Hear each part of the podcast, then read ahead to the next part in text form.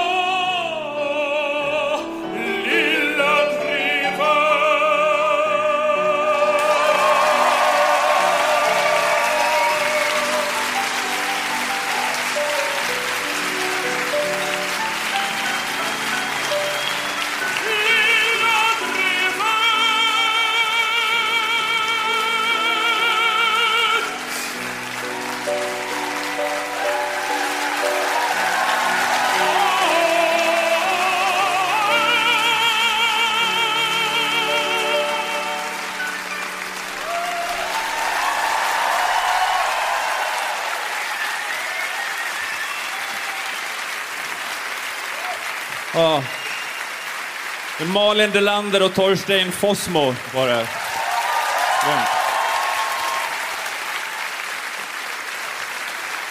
Åh jävlar.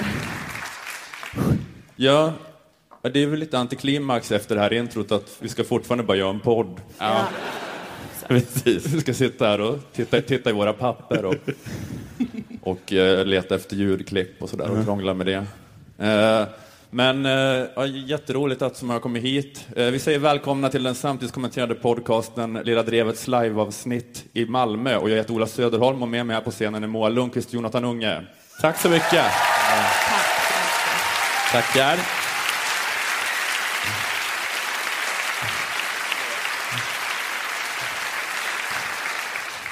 Kul att få komma. Jättekul. Vi har en fantastisk show för er här ikväll. Det är då ett påstående jag gör utifrån de här lite nya, lite mer slappa pressetiska reglerna som har börjat gälla. Att vi har en fantastisk show på samma vis som tidningen Filter har löst Palmemordet. Säger, vi smäller upp det här på första sidan, men det är på sin höjd kanske ett par indicier som pekar i riktningen mot bra show här. Ja. Det är ju då mera tittande podd blir till. Det, är väl lite, det var väl den gamla järnkanslern Otto von Bismarck som sa det att korvar och lagar och poddar ska man inte se hur de tillverkas. Nej. Just det. Exakt citat. Man ska bara höra slutresultatet. Men nu, nu är det som det är. Så, nej, det, var, just det, det var tidningen Filter, de skrev på första sidan att de hade löst Palmemordet. Eh, Och det var lite lustigt för de hade inte löst Palmemordet. Nej. Typiskt kul skämt. Men det var att de då hade, de, de har den här grejen med Skandiamannen, det var den de sa, att Skandiamannen hade begått mordet. Och att det är en sån här eh, hypotes som är, eh, är lite lockande för att eh, grejen med Skandiamannen var att han tydligen var på plats när mordet eh, skedde, bevisligen, eller han var i närheten i alla fall. Och sen så har alla hans eh, vittnesmål efteråt har varit helt eh, fucked up, att han bara hållit på att säga emot sig själv och Ja, ja. varit jätteförvirrad. Eh, Men jag, det var, att jag hade en upplevelse här i tisdag som gjorde att jag insåg att man kanske inte ska ha, dra för stora växlar på det här med att folk lämnar förvirrade vittnesmål.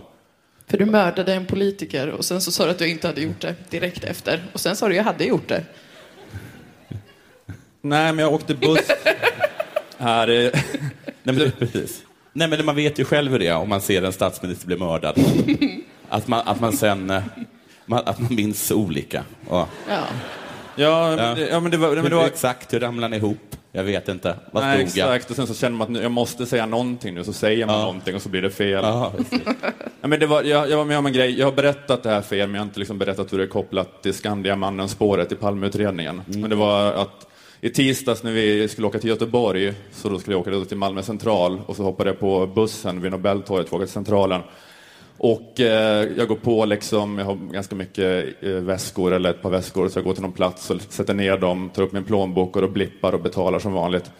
Och sen så åker buss, och bussen åker iväg och så är det kontrollanter på bussen. Så kommer de fram till mig och så säger de så här att eh, eh, du, eh, de vill kolla på mitt kort, så att jag har betalat, kolla om att jag har gjort det. Får vi kolla på ditt lägg också? säger jag, så, ja, brukar man visa lägg? Ja, men okej, ni får se mitt lägg. Och då säger, de sen, då säger hon så här, den här kontrollkvinnan då att eh, ja, men du, du ska få en bot nu. För du betalade först när du såg att det var kontrollanter på bussen. Just det. Eh, och det var liksom eh, helt, eh, helt taget ur luften. Jag blev verkligen så här trakasserad av en Ja. auktoritetsperson. Så här väldigt grovt. Och, eh, och så, ja, men jag blev så fruktansvärt kränkt. Men, och då blev jag också, fick jag så här panik då, liksom, att jag började skulle börja liksom förklara att, hur sjukt det här var.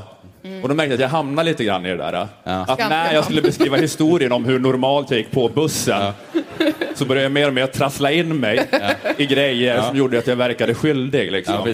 Att Jag jag, gick jag, genom andra, jag gick, jag gick, jag gick upp på andra, alltså genom andra dörren. Ja. Jag såg att du gick på tredje. Tredje, tredje, tredje.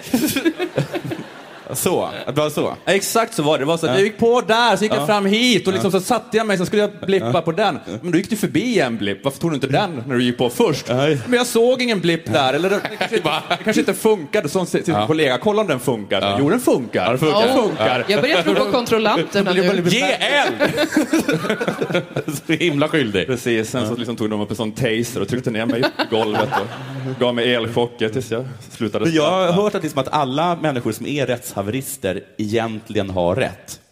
Ja, just det. Är det verk... Det är bara att, liksom, att de har blivit så fullkomligt galna av att ingen tror på dem. Nej. I alla fall att de har en väldigt bra poäng. Vi kan säga så. Ja, men exakt. Ja, men att det, det, det har ju börjat att man hade rätt en gång i alla fall. Ja. Liksom. Och det, det är början. sen har man gjort så många fel längs vägen. Ja. Ja, men, det är, ju- men det är ju så att då försvinner förståelsen för liksom Skandiamannen också, att det är eh, Ja men att om man då har, man inser shit, de tror att jag kanske har mördat Palme. Ja. Då blir det också lite samma som det här de, de tror med busskortet då liksom. Att man rör ihop det. Men och sen, jag vet inte vad som hände nu för att eh, det var liksom att jag stod och bråkade med dem och sa jag klev på i Nobeltorget, jag betalade direkt. Och sen skulle de av för att de skulle iväg och liksom trakassera andra människor på någon annan buss. Och då, då, då liksom bara, jag tror att jag fick rätt, men jag vet inte. Nej. Hon bara gick av och hon hade väl tagit mitt lägg då så att hon har kollat mitt personnummer så det kan ju komma hem en bot. Och kommer det hem en bot, alltså då har Skånetrafiken fått en rättshaverist for life, kan jag säga. Jag har nästan inget jobb, Nej. i princip. Jag har så jävla mycket tid att... Eh, Men det kommer sluta som processen att du får en, liksom en ispicka, eller vad heter det, isstav i, i nacken bara för att. ja, jag vet inte. Det kanske hade varit någon eh, skön tillfredsställelse i det ändå, att få bli en sån martyr. Jag vill inte kasta dig under bussen, men du, jag kommer ihåg att du ringde upp, eh, du ringde upp mig och berättade den här historien. Jag, Har jag ändrat versionen? Så? nej. nej, men jag tyckte på något sätt att det var, det var lite svagt eh, i förhållande till hur darrande du var på Ja, rösten. men jag var helt... Ja, men jag har tänkt på det, jag, jag blir så jävla förstörd av sånt där. Såna där, såna där kränkningar. Att det är tur att jag lever i ett samhälle då det inte är så värst mycket sån kränkning. Alltså det, var, det var tur liksom när apartheid föll i Sydafrika att, att det var liksom Nelson Mandela och Desmond Tutu och inte jag. Ja. Det var, för det hade fan inte varit försoning då. Nej. Då hade det Det liksom... hade inte varit en sanningskommission då. Nej. Då hade det varit... De otrognas blod ska vattna fosterlandets Nu är jag ute! Ja. Så, eh, ja men ja precis. Ja, men jag, var, jag, jag var så jävla skär, jag blev så jävla arg och skärrad och kränkt. Jag tänkte så här, nu ska jag åka på den här turnén och det är ju skönt för när man ska upp för massa människor. och sitta framför massa människor, då måste man vara i stunden. Då kan man inte gå och älta det här. Nej. Man måste vara här. Men jag känner faktiskt att jag är inte här. Nej. I mitt huvud går det fortfarande runt så här, äh, fantasier om jag ska begå liksom skadegörelse mot Skånetrafiken. Ja. Och jag kan inte alls fokusera på den här uppgiften riktigt. Utan Nej. Jag är verkligen så grund... Hotade de på något sätt eller? Och de hotade mig? Ja. Nej, hotade du dem? För det, det är så lätt att man Ja, just det. gör det. Är det bättre? Ja, jag vet inte. Det är väl inte, Så det är väl inte lätt. så lätt att man... Millions of people have lost weight with personalized plans from Noom, like Evan, who can't stand salads and still lost 50 pounds. Salads, generally, for most people, are the easy button, right? For me, that wasn't an option. I never really was a salad guy. That's just not who I am. But Noom worked for me. Get your personalized plan today at Noom.com. Real Noom user compensated to provide their story. In four weeks, the typical Noom user can expect to lose one to two pounds per week. Individual results may vary.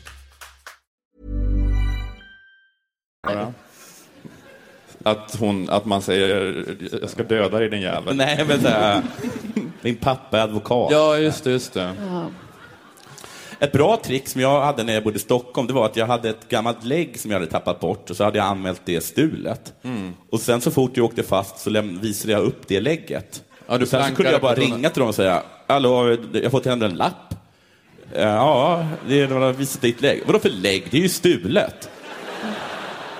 Och då bara så här, jaha, just det, du har rätt, det är stulet. Det åker någon jävel runt med ditt stulna lägg och, och samlar på sig massa papper. Jag var min egen målvakt. Ja. Ja, Det är otroligt smart.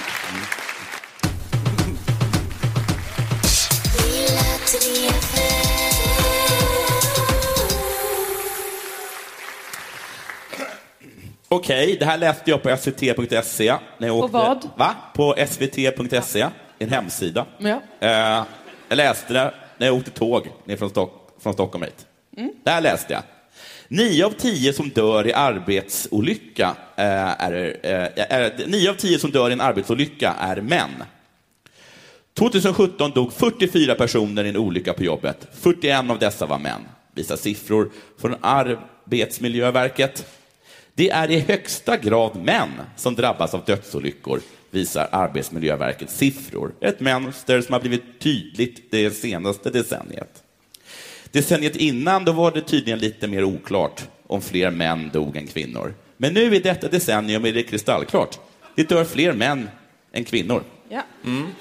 Varför, frågar man sig då, är det så, så få kvinnor som dör i jämförelse? Ja, det fanns flera svar på den frågan i artikeln. Så här eh, står det. Bygg, transport, jordbruk och skogsindustri är de branscher som drabbas hårdast av dödsfall på jobbet. Branscher som har hög olycksfrekvens, men också branscher där män finns i högre grad. Så kombinationen massa olyckor och massa män leder till massa dödsolyckor. Massa olyckor och män, ja, de är ju livsfarliga även var för sig.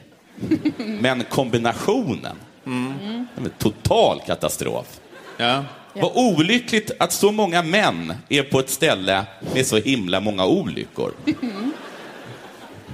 Ungefär hälften av alla dödsolyckor är fordonsrelaterade, står det i artikeln. En annan vanlig orsak är fall, främst från höjd. ja, just det. Det är bland de farligaste fallen som finns. Ja. Det är, det är det sämsta fallet man kan göra. Vad sa du att du föll ifrån? Högt. Jävla idiot.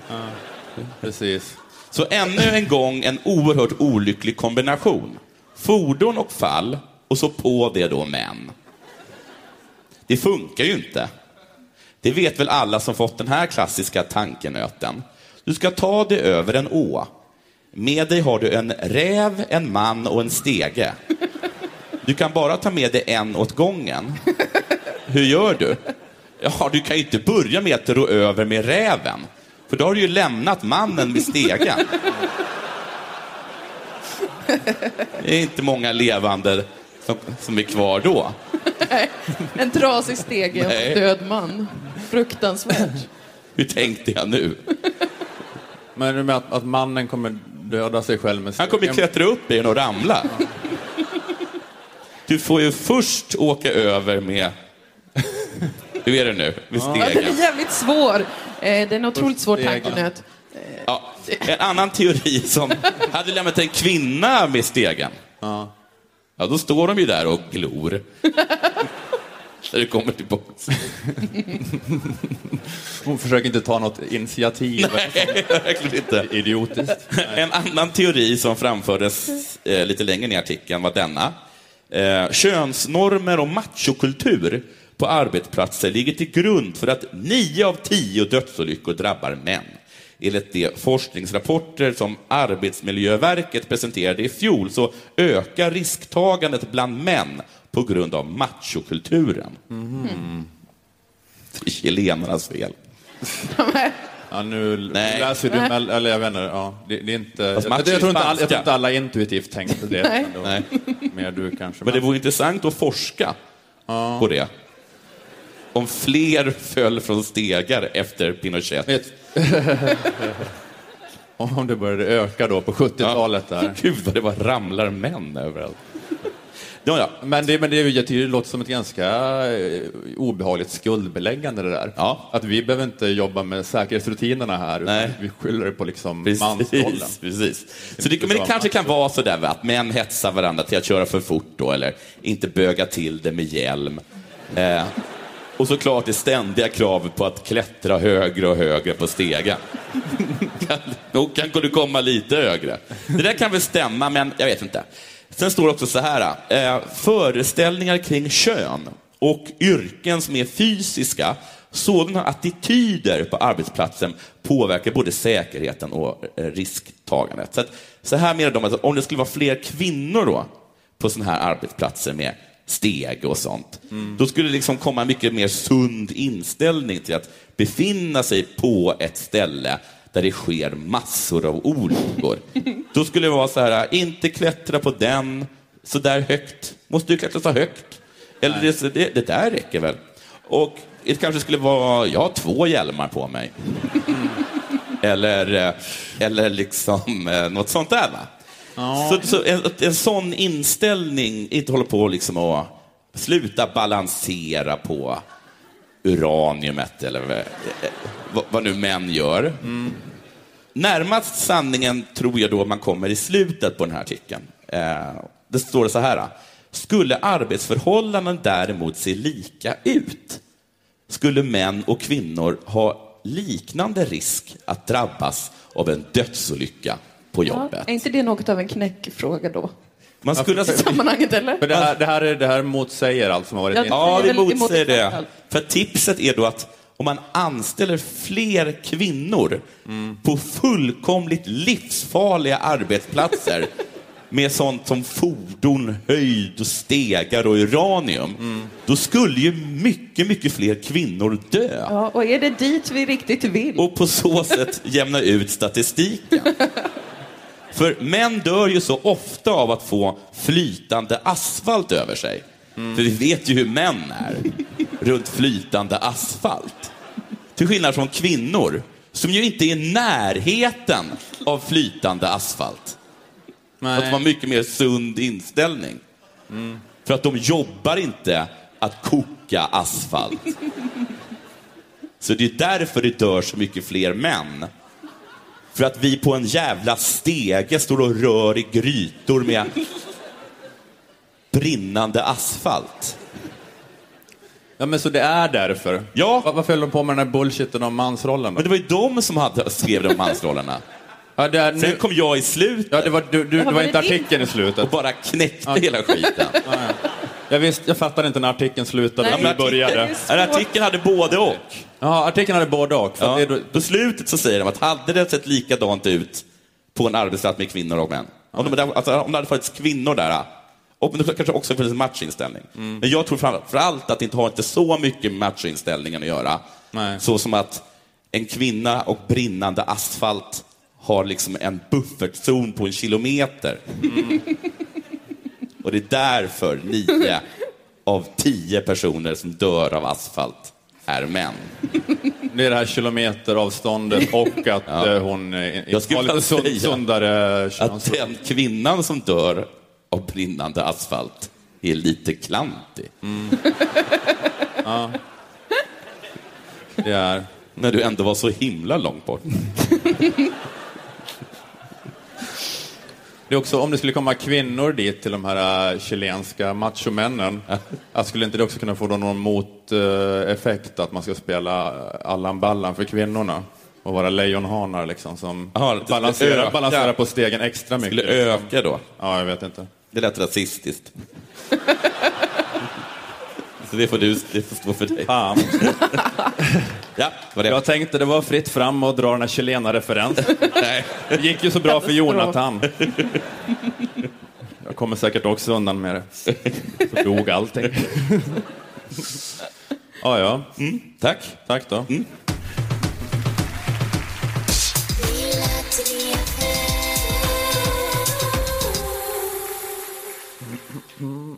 Vi avbryter festligheterna här ett ögonblick för ett sponsmeddelande. Kanske bara skönt att slippa det där flåshurtiga i någon minut och få lite information om hur a-kassan och facket möjliggör trygghet i arbetslivet. Akademikernas a-kassa organiserar drygt 700 000 akademiker i Sverige. Gå med i gänget du också vet jag. Eh, akademikerna Akademikernas är för dig som har eller är på väg att ta 180 högskolepoäng eller 120 poäng med det gamla systemet. Tre års studier alltså. Medlemskap kostar endast 110 kronor i månaden och då får du upp till 20 000 i månaden om du skulle bli av med din anställning. Eller om du är egenföretagare och blir av med din största arbetsgivare och behöver lägga din firma vilande. Jusek är fackförbundet för dig som är eller är på väg att bli jurist, ekonom, systemvetare, personalvetare, kommunikatör eller samhällsvetare. De stöttar dig på alla tänkbara sätt i karriären, men det mest ögonfallande är kanske att du får del av Juseks inkomstförsäkring som ger dig 80 procent av lönen upp till 80 000 kronor. Att vara med i Akademikernas och Jusek kostar 361 kronor sammanlagt. Är du redan Akademikernas medlem lägger du alltså bara till 251 kronor för att också få vara med i facket. Jusek har nu också kampanjen Vi vet. Går du in på jusek.se vi vet finns där ett erbjudande som gör att det är alldeles särskilt förmånligt att gå med just nu. Ni får gå in och kolla själva på jusek.se vi vet. Tar du steget att gå med i Akademikernas och eller fackförbundet Jusek tack vare den här podden kan du gärna meddela a-kassan och facket det. Tack Akademikernas och Jusek.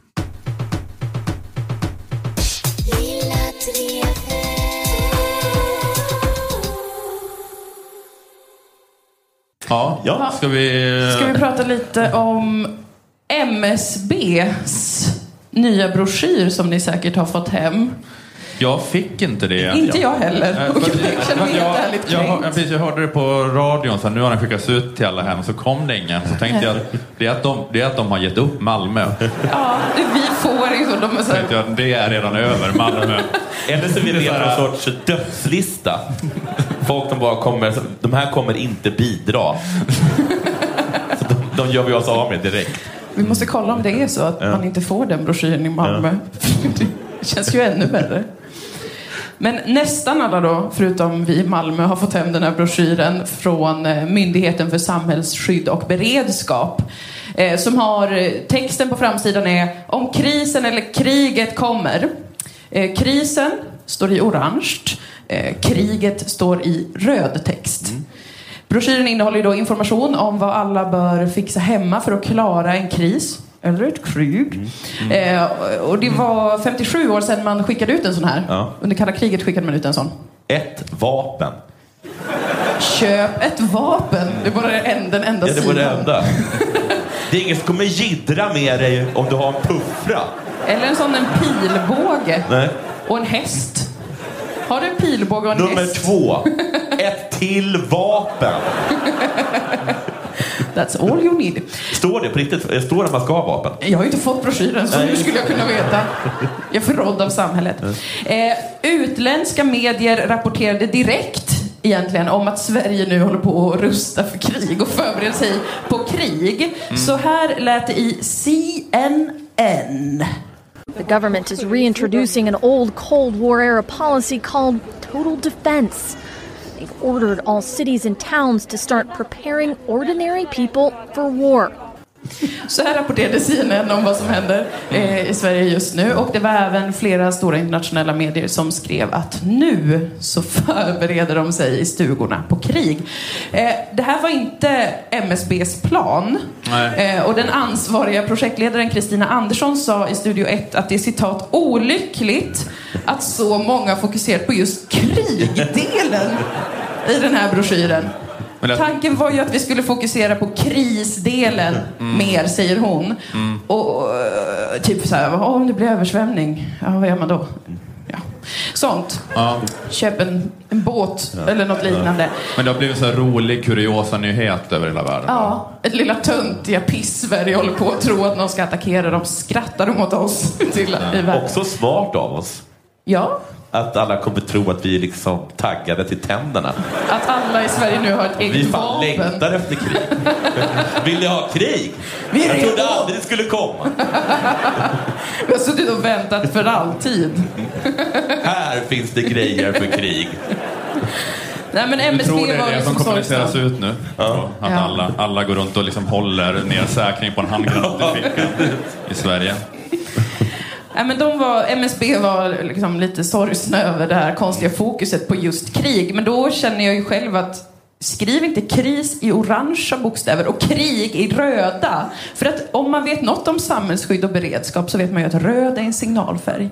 Och det har vi liksom med oss. Vi vet att när något står i rött, då är det snart krig.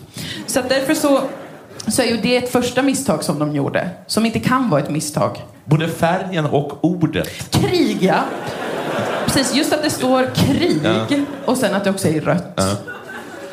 Oro. Dan Eliasson, som just nu då är generaldirektör för MSB, eftersom att han aldrig ju inte kan ha ett toppjobb på en svensk myndighet. Det, det har aldrig hänt i Sveriges historia. Hur han är det möjligt? Jag vet inte. hur, det är, hur är det möjligt? Det, är o, alltså det, det följer Det inte helt logikens lagar. Hur- hur- Han fick ju sparken. Ja. För att han var så dålig. Försäkringskassan, Migrationsverket, Hur sålde de in dem till, det, till, till den nya myndigheten som fick honom? Här kommer er nya chef. Som alla hatar. Han fick kicken för att han var så jävla dålig och alla hatade honom. Alltså, han kanske inte var så dålig, men det är väl ändå det man har hört, att ingen tyckte om honom. Ja, han fick ju ändå sparken. Ja. Ja. Men han har alltid ett toppjobb på en myndighet. Och om man liksom kollar tillbaka i historien så har han alltid funnits med. Alltså innan det nästan ens fanns myndigheter så var han ändå chef för den. Och ingen förstår hur det har gått till. Men nu sitter han på MSB och är då generaldirektör. Och han försöker också nu gå ut och trycka på att liksom, det handlar inte eh, om krig, den här broschyren. Det handlar bara om att alla måste väl packa en krislåda. Vem har inte en krislåda fylld med fotogen och liksom någon proteinbar och en sovsäck? Det handlar inte om att det kommer bli krig, utan det är bara något vi måste ha. Min mamma köpte en sån låda. Det kommer sälja jävligt bra. Tips, investera i ett sånt kriskit Ja. nu. Det kommer jag göra. Alla säger då att det finns inget direkt nytt hot, men det, vi ser ju att det står kriget i röda bokstäver, MSB. Det är klart som fan att vi kommer bry oss. Eh, men vad jag kan uttolka så handlar den här broschyren mer om att uppfostra oss i Sverige egentligen. Eh, jag misstänker att det är det snarare som MSB vill göra för att de då antagligen är trötta på att alla i Sverige är sådana satans jävla grinollar eh, som inte har perspektiv på sina liv. Det handlar inte så jättemycket om konkreta delar, så här, hur mycket måste man preppa för att överleva si och så många dagar. Utan det handlar om att vi nu ska bli härdade för att vi har varit curlade. Och tecken på att det är det som händer är bland annat att de i den här broschyren vägrar säga hur många dagar man ska vara förberedd på att klara sig. I, vid en kris eller ett krig. De vägrar specificera hur länge vi ska klara oss själva. Jättefint. Nej, nej, nej. Eh, normalt brukar man internationellt prata om tre dygn, 72 timmar. De politiska partierna i försvarsberedningen har sagt eh, sju dagar, en vecka. Men vi tycker att det viktiga är att individen själv funderar på vad är det man behöver för någonting? Vad kan man utsättas för? MSB vill vänligen att vi i Sverige ska fundera lite på. Tre dagars krig, det var väl inte så farligt? Det är så alla tänker nu. Ja. Men han har något sånt eh, postmodernt perspektiv då, att det finns ingen sanning om krisberedskap. Alla har rätt till sin egen upplevelse och har, har tolkningsföreträde om hur Hur man ska... känner du dig mest förberedd på krig? Ja, det är upp till var och Alltså en. för mig så flög andra världskriget förbi. Så som jag upplevde det. Hej hopp så var det fred. Jag kände Så upplevde jag det. Och den upplevelsen har du rätt till. Ja. Nej, men de vill att vi som individer ska fundera och eh, det är det som får det att kännas mer som en uppfostringsmetod av Sveriges befolkning. Och att eh, ja, men vi ska gå runt och tänka på detta för att härdas, för att förstå vad vi lever i för verklighet. Och eh, det känns ju då lite som att samhället håller på att göra slut med oss via Dan Eliassons otroligt irriterade röst som man kan höra i den här intervjun till exempel. Nu, nu säger ni inte ett, ett, fast antal dagar, men man ska klara sig några dagar. Känns det inte då som att samhället lägger över ansvaret på den enskilde individen? Ja, men det, jag, tror alla förstår att samhället kan inte finnas överallt hela tiden. Okej, Dan. Förlåt för att vi frågade. I'm sorry. Förlåt för att jag undrade hur många dagar du vill att jag ska förbereda mig på att överleva. Jag begärde för mycket av samhället. Samhället kan inte vara överallt hela tiden, det tror jag alla förstår. Ni har skrivit att om kriget kommer ska jag köpa fotogen. Jag vill veta hur mycket fotogen jag ska köpa. Det är så jävla mycket begärt, Dan. Men det är också så här, jag kan gå och handla mina förnödenheter själv, men kan ni göra säkerhetspolitiska bedömningar om hur, hur lång den här invasionen kommer vara? Eller nej, jag ska, jag ska göra det och själv också. Det ska jag också göra. Jag ska sätta mig in i läget och alla potentiella risksituationer. Och sen avgöra hur mycket jag ska preppa. Men är det också så tips på att göra så här pipbomber och såna här saker? Jag vet Så ju Det är så här, inte om det är, försök att locka fienderna med sex och sen när de står där med brallorna nere så skär ni pungen av dem. Eller, är, är det sådana tips liksom? En kvast är också ett vapen. Alltså, är, det, är, det så, är det sådana tips? Det kan det säkert vara. Alltså, Ja. eftersom ingen av oss har läst broschyren så kan vi väl säga att ja, Ja. det är exakt sådana tips i den. Men det är, Hiss- Hitta din inre MacGyver. tydligen så har hela Sveriges befolkning varit liksom gränslöst bortskämda som inte gått runt varje dag och varit livrädda för en militär invasion. I CNNs reportage så tar de upp detta genom de intervjuar olika svenska personer på gatan och frågar hur rädda de är. Since the Soviet Union fell uh, back in the 90s, I think uh, the risk or the threat uh, towards Sweden has uh, really disappeared almost. And it's that sense of complacency that has authorities concerned. Det är det där som ska piskas ur oss nu. Med den lilla broschyren. Det är den här äh, otroligt självgoda och världsfrånvända känslan av att inte ständigt känna att ens land är under militärt hot. Den ska de slå ur oss med den här broschyren. Eh, Då blir det så här, stänga av elen en dag. ja. Och sen sätta på den och bara, vad, vad händer nu då? Fick vi lite en... Uh, vaknade ni till va? All glass har smältit. Sorg. Så där kommer det vara i typ tre dagar när ryssarna kommer. Tre till sju dagar. Ja. Nej men allt det här stödjer ju min tro om att det här handlar om eh, uppfostran.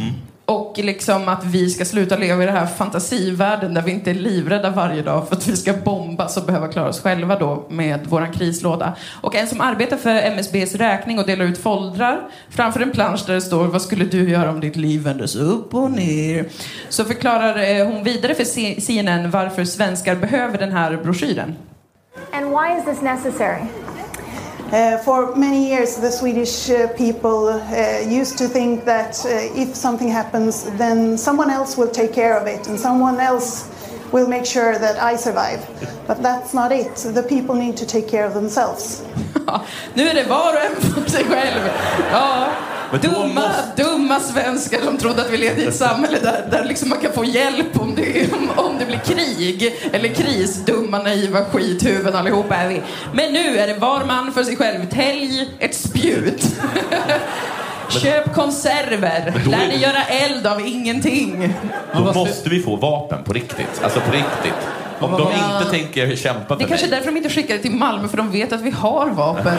Alltså, så himla lättillgängligt. Vi behöver inte läsa det i en broschyr. Vi bara så här, vad jag har dem ju under sängen. Eller vad?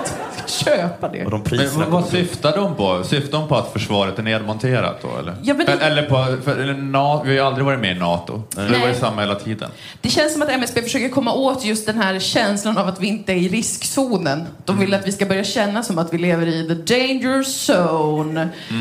Ja, nej men alltså jag, jag eh, tycker att det känns liksom lite otrevligt att bli uppfostrad på det här sättet. Jag hade velat ha en rakare kommunikation från MSB. Alltså liksom så, om det blir krig finns det ingen chans att ta livet av dig själv eller liksom gå med på andra sidan om man säga.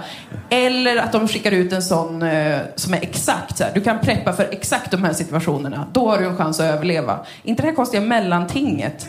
För nu ger man också alla preppers väldigt mycket vatten på deras kran. Alltså de kommer ju bli som tokiga. De är ju väldigt fulla av sig själv, preppers. Som ni säkert vet. Alltså de är väldigt lyckliga över att de tror att de har kommit på ett hack som är att de spenderar all sin tid med att förbereda sig på en kris. Ja. Jag läste en rolig tweet som sa att allt man behöver hålla reda på är vilka preppers man har i närheten. Så är det bara att gå dit, macka dem. Eh, så är man liksom kung över konserverna. Ja, men det är för det är också att jag vet vissa som håller på med en sån så här självförsörjande gård. Att de har det. Ja, tack så mycket. Så, ja, men för det, för, för det är det jag tänker också, att i det samhället så är det så skitsamma. precis. För det kommer ju bara komma en krigsherre och Ja, skjuta och- skallen av dig. Alltså- Alltså, det, det, Som syrsan och, och, och, syrsan och myran, fast syrsan har en AK4. Det är liksom inget snack om Nej. att han ska komma in. Alltså det enda man kan göra egentligen är ju också att bli riktigt manipulativ, tänker jag. Alltså om man...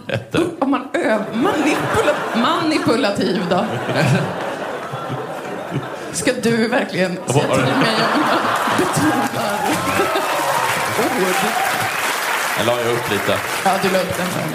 Nej, men alltså, tänker, jag tänker att man kan överleva ett krig genom att vara riktigt manipulativ och liksom eh, smöra in sig hos någon eh, och stjäla dens mat. Alltså man behöver inte mörda den. Jag tror att det är det eh, ja, men det är, ju, det, är, det, är, det är väl alternativet hora. Det det- tänker, jag och, tänker jag också köra på. Alltså att du tänker prostituera dig? Ja. Mm. Ja. Men, eh, Men vad fan ska jag göra? vad fan ska jag göra? Vad fan tror du jag kommer kunna? Ja, jag ska göra livepodd och sälja biljetter. Men att du är så himla säker på att du bara kan gå fram till Ivan och bara You got me! Jag går med på att vara er buttboy nu resten av tiden. Alltså du är inte... inte Nej, jag kommer vara så som konkurrerar med pris. Det är så sorglig framtid. Så djupt sorglig. Men jag kommer bli en sån manipulativ trollkarl. Alltså, jo men tänk er.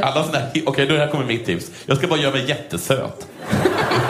Sen sätta på mig såna där öron som han Moddesson hade när han gick upp. Och bara, vem ska döda den här lilla rackaren? Du försöker det, Ola blir prostituerad. Jag kommer bli trollkarl som manipulerar mig in i familjer och håller Jag tror vi kommer höra tre snabba skott.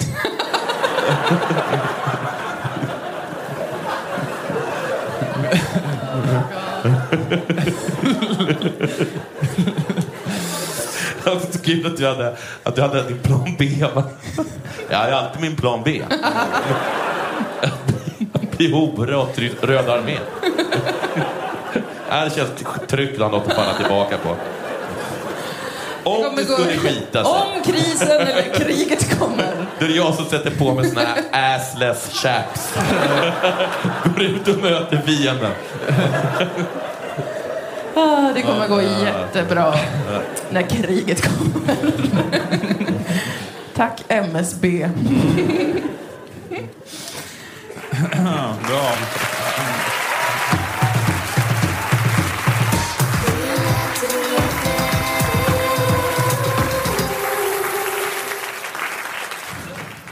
Jag, jag, tänkte ta upp det här lite snabbt, eh, eller ett tag. Vi har låst dörrarna.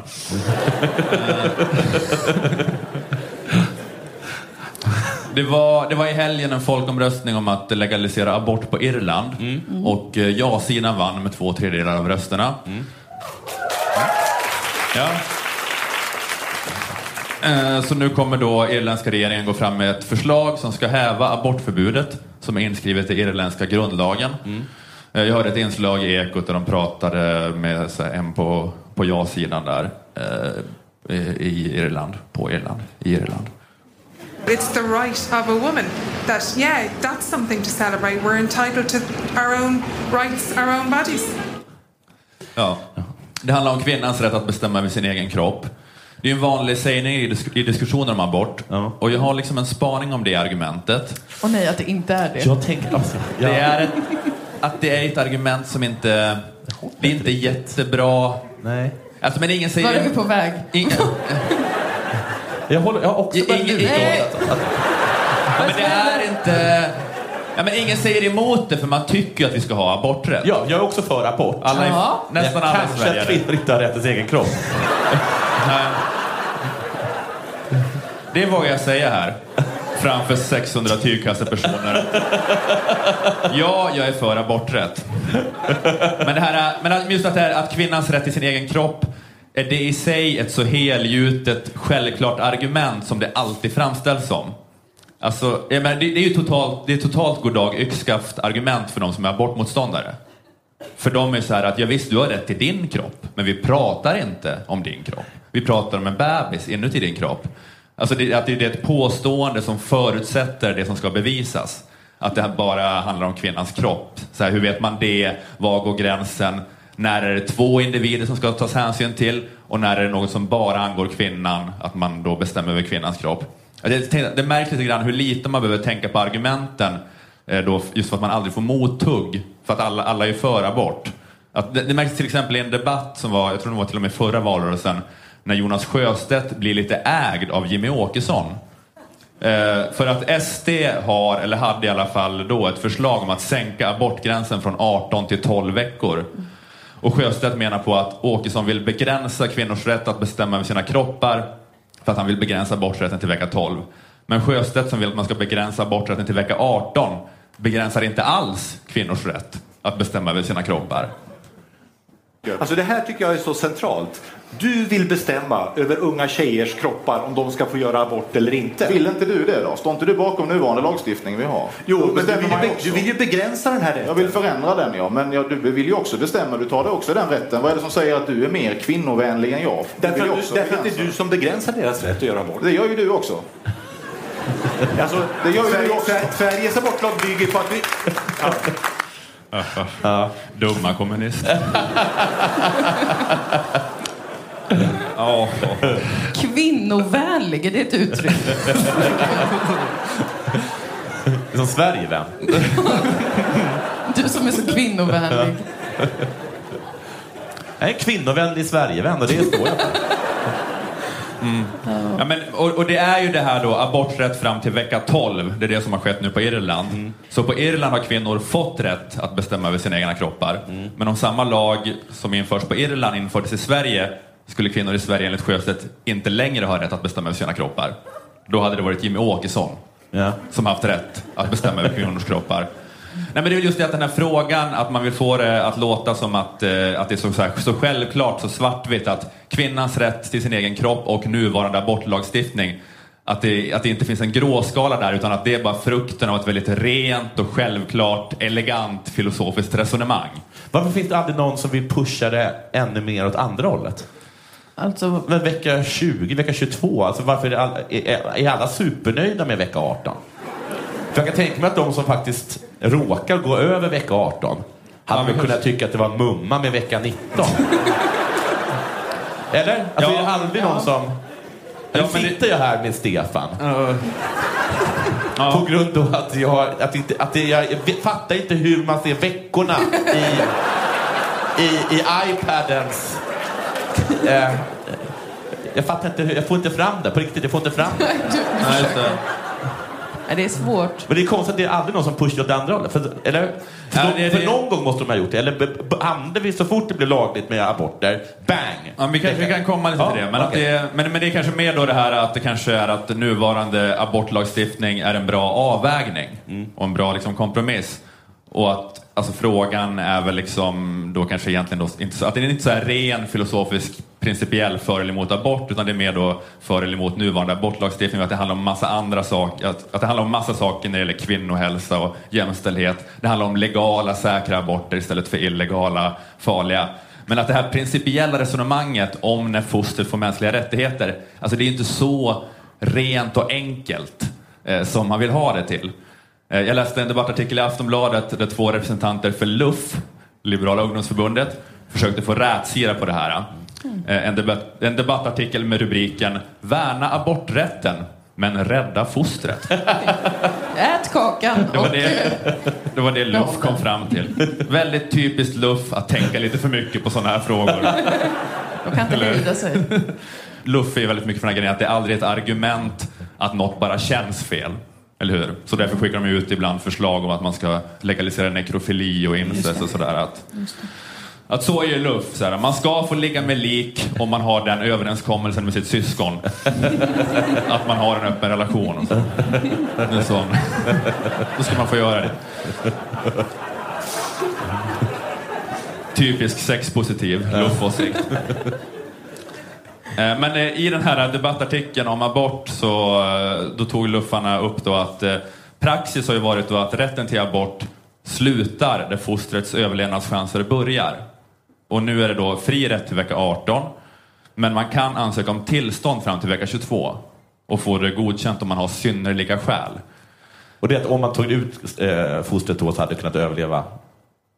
Vadå? Eh, ja, alltså det är eh, 22, ja precis. Men, men, det, men det är att luffarna skriver nu då att barn födda i graviditetsvecka 21 eh, har nu överlevt. Att liksom utvecklingen har kommit dit.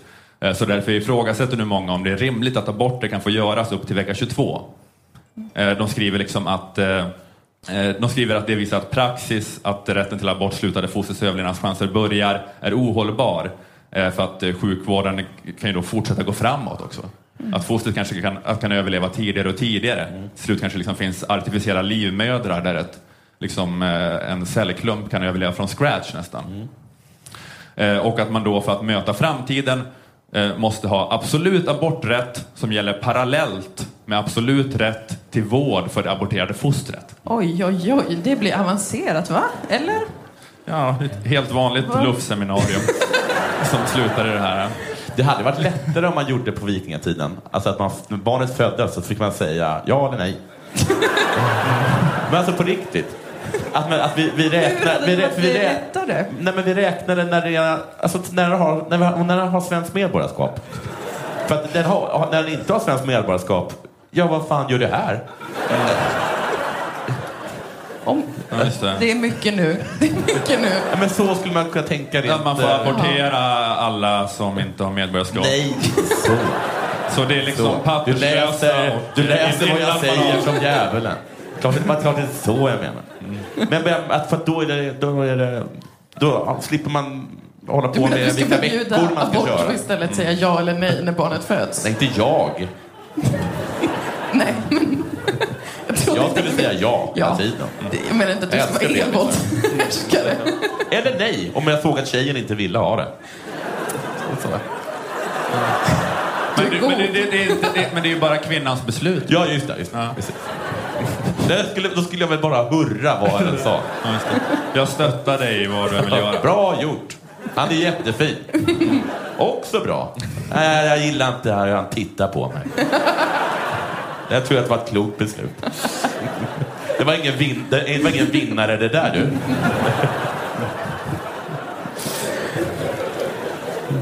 Uh, uh, luffarna, uh, luffarna skriver då att abort kan inte betraktas som en skadehandling utan innebär att kvinnan bestämt sig för att inte längre låta sin kropp vara ett verktyg för en oföddas utveckling. Detta hindrar inte att vården sätter in alla tillgängliga resurser för att barnets utveckling ska fortsätta utanför livmodern och att socialtjänsten går in som ställföreträdande vårdnadshavare. Jävlar vad många de kommer ha. Tanken, ta- tanken att sjukvården skulle rädda barn från medvetet avbrutna graviditeter är lätt att instinktivt värja sig emot. Så det är... De, de föregick Ja, precis. De, oss ja, där. mm, man ser lite instinktivt. Men eh, hälsoriskerna, hälsoriskerna, är betydande för, för, hälsoriskerna är betydande för mycket för tidigt födda och att barn omhändertas av samhället istället för av sina föräldrar är i de flesta fall inte eftersträvansvärt. Men det kan inte vara fritt fram att inskränka kvinnans rätt till sin kropp för varje nytt medicinskt framsteg. För det är liksom den Nej. situationen vi hamnar i då, när vi låter det här när kan du överleva utanför fostret vara rådande. Liksom. Så abortlagstiftningen behöver en principiell kursomläggning som håller för framtiden. Eh, och det är det här då Luff har resonerat sig fram till. Att inför framtiden, att man ska få göra abort, men aborten blir i praktiken mer som att man väldigt tidigt adopterar bort barnet. Men helvete vad jobbigt. Man lämnar in sin 18 veckors på barnhem, Nej. kan man säga. Ja, fan mycket. Ja. Vet du också så här, mycket barn? Ja, alltså, jag tänker, det Ja. blir hundratusentals. Ja. Det kommer kosta otroligt mycket. Och att alla kommer bli, vad, vad heter han, Attling, vad heter han? Vad heter, han som, som var med i uh, sopsäcken, eller som var med i... Morgan Alling. Ja, Morgan Alling, kommer jag ihåg Morgan Alling? Åh nej. Kommer vi ha alltså, 18 000 Morgan Alling var, varje år liksom. Ja, Jag, bodde, Sådana jag helt- växte upp på barnhemmet. All, och alla de ska ha sommarprat. Så, det är outhärdliga säsonger av Stjärnorna på slottet. Han bara, han bara pratar om hur fantastiskt det var när han satte upp någon cirkus på 90-talet. Som att, som att det är någon erkänd klassiker. Som att alla har hört talas om den. Nej, det är det. Ehm, ja, ja. men precis. Det, det är då det Luff har resonerat sig fram till. Jag vet inte om Luff återigen här då har bevisat att man inte, har bevisat att man inte ska tänka för mycket på vissa saker. Det har vi 18. Ja, kan vi inte bara, vi stoppar vetenskapen så kan man inte hitta hur man kan göra det på något annat sätt. men det Perfekt. det är så- Vad man värnar kvinnors rätt till sin egen kropp. Nu lägger vi ner all forskning. Ja. Ja, men det är som att vissa saker kan inte bli en sån här vacker, ren intellektuell princip. Då. Nej. Och jag vet inte liksom varför det ska vara så viktigt att det- här måste bli en sån vacker, ren intellektuell princip. Jag vet inte ifall, det kanske är lite typiskt tjejer. Nej, men, Ja, men att de, har, de har ett sånt behov att känna sig så här rakt igenom goda så därför måste vi liksom komma fram till att det är 100% perfekt moraliskt med abort. Alltså jag tror inte att det var lika viktigt om killar var gravida. Jag tror inte att man hade orkat hålla på och rationalisera Nej. abort då. Jag vill inte ha. Nej. Man kanske inte hade behövt rationalisera heller för att man hade makten i samhället och så. Men, men ändå, jag, men jag tror, ja, men om jag hade varit gravid och jag så hade känt att jag behövde göra abort. Om det hade kommit liksom någon sån kristen som hade velat ha en sån då moralfilosofisk diskus- diskussion med mig om att det var fel att göra abort. Jag hade inte ens orkat försöka vinna den. Nej. Jag hade bara lagt mig direkt. Jag hade varit såhär, ja, jo, det är väl fel, men... Till så... Ah. Ja, livet är lite så. Ja, men jag, jag, tror, ja, men jag, tror, jag hade bemött ungefär som när, när en vegetarian säger att det är fel att Ja. äta kött. Sådär, att, ja, jo, jo, det är fel. Man, man borde sluta det.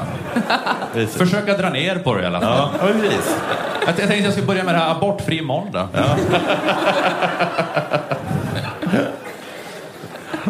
Eh,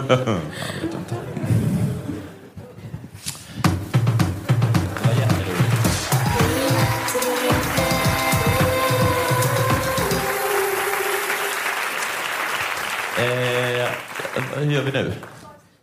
orkar ni vara kvar lite till? Det är som, eh, det är ju... Skepsis i rösten. Precis.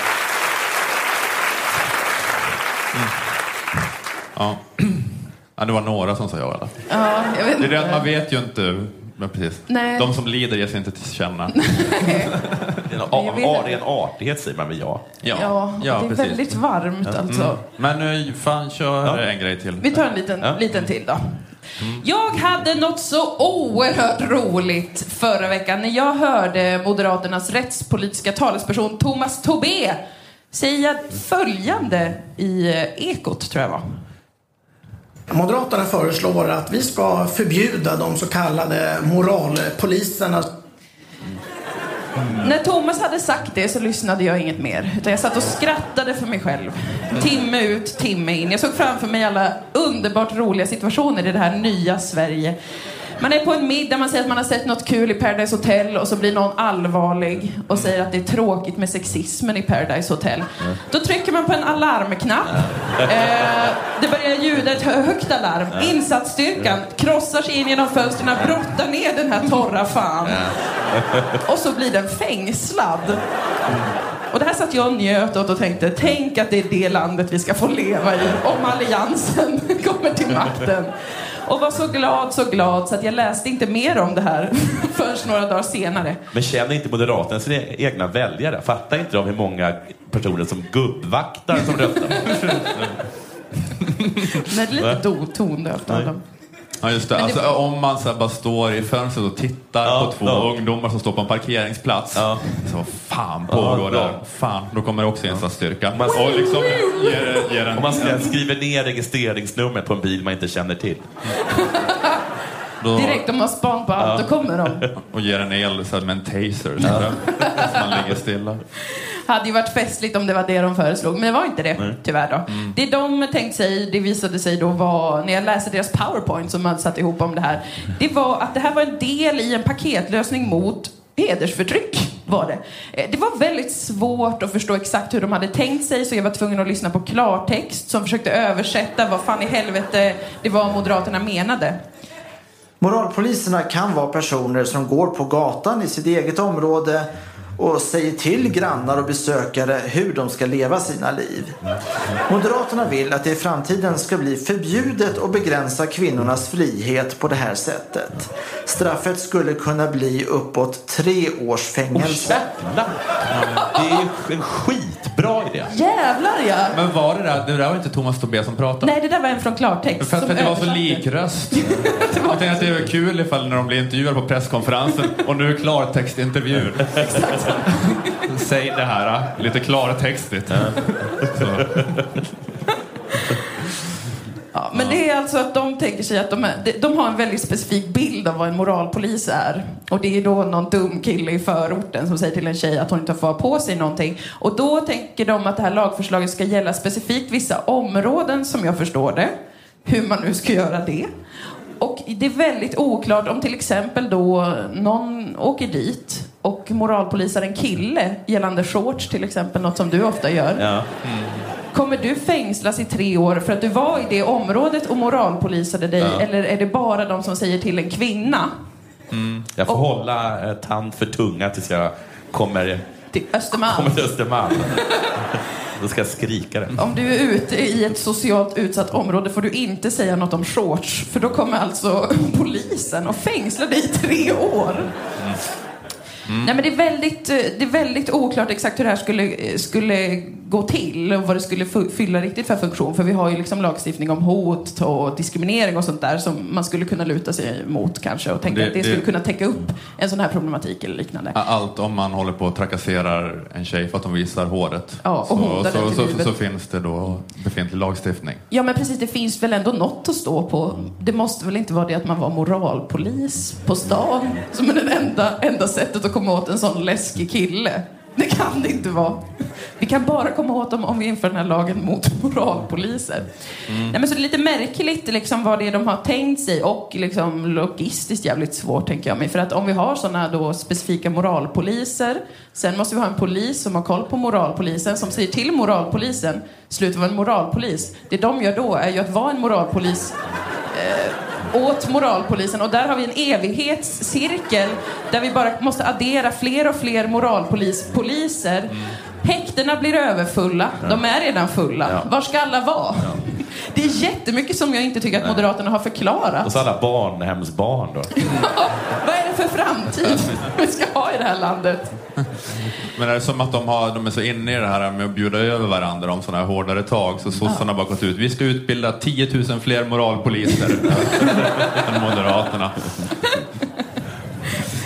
Men det som de har tänkt sig med det här lagförslaget är också att man ska få tillträdesförbud om man är en moralpolis som säger till en kvinna vad hon ska ha på sig. Då ska man inte få gå i ett område då, i centrum kanske. Eh, och, och det här har Moderaterna föreslagit jättemånga gånger. De älskar tanken på tillträdesförbud. Att man blir vägskuffad från det område man har varit taskig Ja, i. just det. Ja. Eh, de älskar den tanken. Jag vet inte heller exakt hur det skulle gå till. Om man måste ha en sån som hundar har runt en trädgård där man får en elchock när man försöker gå utanför den trädgården. Att vi drar upp såna för varje kvarter så blir man blockad, alltså något med en app.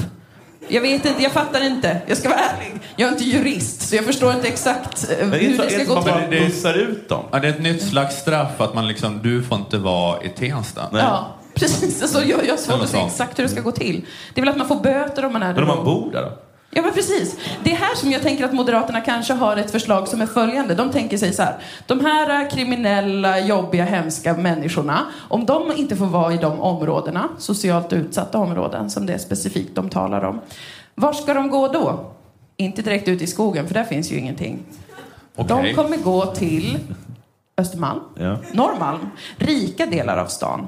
Där kommer de gå omkring, fundera över livet. Vad har jag för val? Finns det ett val? Hur påverkar min socioekonomiska klass mig? Och så vidare. Kanske inte ska vara islamist. Nej, precis. Alltså de, tänker, de börjar reflektera. De går runt liksom och bara, åh, vacker arkitektur, det rör en i hjärtat. Och man börjar liksom reflektera över sina livsval. Tänker Moderaterna att de här eh, eh, Och ett sekulärt samhälle byggt där. det är ganska vackert på Östermalm. Jag är rörd av liksom den här vackra fasaden. Vips! Så stöter de in i en sån finansman. Ett tokigt missförstånd uppstår. Finansmannen tror att han håller på att bli rånad, eh, för han har fördomar. Den kriminella blir arresterad, men cheferna som äger finansmannens företag passar på att testa ifall den kriminella själv skulle kunna bli en framgångsrik VD om man bara fick en snygg, bra lägenhet, pengar, fina kläder eh, och så vidare. Finansmannen själv, ja, han hamnar på gatan. Det blir en sån swapperoo, men han blir vän med en prostituerad. Det, ja, så det blir ändå positivt, han får ändå en vän. Och det här det här är ju exakt handlingen alltså till filmen Trading Places Ja, ja, ja. eh, med Eddie Murphy och Dan Aykroyd från 83. Men jag tänker mig att det kanske är det de har tänkt ska hända med den här lagen om tillträdesförbud och att få bort moralpoliserna. Jag såg en sån jävla bra rulle på Netflix igår. Vet ni vad vi skulle kunna göra åt hedersförtrycket? Börja där. Nej men för annars så kan jag för mitt liv inte förstå hur det ska gå till. Det enda som är logiskt för mig är om de har tänkt sig en sån här situation. Mm. Att man stöt, för man stöter ju in i finans... Alltså när jag gick runt här, det är lätt att stöta in i en finansman. Liksom, "Åh, där kommer någon med kostym och, och vad, vad händer sen? Ja, nu händer ju inte exakt det alla gånger, men alltså det är ändå högre sannolikhet att man kommer in så, blir VD, om man går omkring här. Men nu är det liksom, nu kan man liksom skrika saker som att, eh, att man vill att på riktigt, man, att valfläsket är att liksom förbjuda olycka. Eller liksom att... att liksom, att det- de, det är väl klart att det är, det är, det är ett problem som, de, som, som faktiskt finns på riktigt och som är jobbigt för människor de är utsatta för. Men det finns liksom ingen riktig lösning för det på det sättet. Liksom. Men nu behöver man liksom inte tänka till. Man, be, man behöver inte ha ett genomförbart Nej, nej. eh, eller- eller valfråga. Nej, man kan bara ta så här. Du ska vara fängelse i tre år om du är stel på krogen. Precis. Eller... Nytt lagförslag. Ja. Hårdare straff. Alla som är sådär sura på krogen. Om vi vinner så man blir inte tjockare. Det är valåret Det är det. chipsen. Det är en uh, hundvissla-politik, eller hur? Ja. Det är bara det. Vad sa du? Det är en hundvissla att det bara är, ja men det är bara något, så här, något, något mot islamisterna. De bara säger det, Ah. något mot islamisterna. Och då liksom hör Då vi den hör- frekvensen. Ja, ja, du, ja. För du kan höra den. Eller kanske inte du just Nej, du missade det. Men, eh, men du, hörde, du, hörde inte, du hörde inte vad det gick ut på här. Men de, eh, vissa, hörde. Jag fastnade bara för moralpoliskonceptet och idén om att trading places nog skulle kunna vara en modell för samhället. Där vi lyfter upp folk. Ja, men det är en väldigt inspirerande film så det kanske går att Det är verkligen det. eh, applicera på något sätt. Ja, och de måste ju göra det i hemlighet, Moderaterna, en sån typ av liksom, situation kan de ju inte vara öppna med att de tror skulle funka, så de måste köra in det lite så via annan lagstiftning. För de kan ju inte vara så här, ah, miljön påverkar så mycket. Det kan de ju inte säga. Mhm. Så då måste de låtsas att det är så här, ah, det är moralpoliser. Men de vet att det är det som kommer hända. Ah, Okej, du menar att det är social ingenjörskonst Ja. som handlar om att utjämna klasskillnader men de kan inte använda det språkbruket. Nej, exakt. Det är Så det som händer. omvägen med en Eddie Murphy-film då. Pytteliten omväg. Men så är det med politiken. Mm, Det är crazy. Men säger man det till folk så tror de att man är galen. Folk är så trångsynta.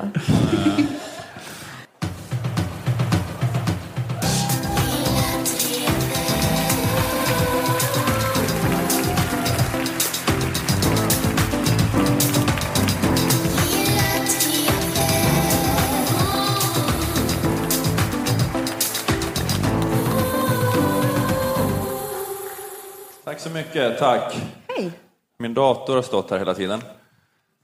Det är också en Göteborgs specialare, att det är en hyllning till Ruben Östlunds The Square. Att det här är en frizon och jag har förtroende för er. Så, så det gick ju bra. inte sett den. Inte Ja, jag men heller det faktiskt, det men jag skrattade ändå för att låtsas som att jag hade förstod referensen. Haha, den referensen tog jag. Ruben Östlund. Eh, Nej, men, ja, men det är att han har något... Det är något konstverk som heter The Square som finns på riktigt också, finns det i filmen. Och så är det så att här är en ruta och här inne är en frizon. Då kan jag bara lägga min telefon här så är det ingen som snor den. Okej. Ah. Men och att man kan säga vad som helst eller något sånt här. Nej, inte. Och jag har redan gjort en bättre manus. Ja, du har redan gjort en manus till en jättestark film som jag vill se. Hörru Ruben. Vad tänker du om det här? Ja, det är ju lite tråkigt där att det är bara här får man inte sno en mobiltelefon. Ja. Det är Ruben Östlund älskar det konstverket så himla mycket. Det Då är ju många liksom kassaskåp likadana. Ja, du har missförstått en liten del av vad poängen var. Och att, det är att man har ett så här larmsystem och kanske liksom eh, torn med kulspruteskyttar runt sina ägor, att det är samma sak som The Square. Och, eh, Poängen med The Square är att man inte kan stjäla. ja, just det. Men är han göteborgare eller? Ja, han är göteborgare. Det är... eh, han gör ju alltid de här filmerna. Vad var han? Ja. Styrsöbo. Styrsöbo, ja. Styrsöbo. Ja. Och så där. Det ligger ju vid Mölndal.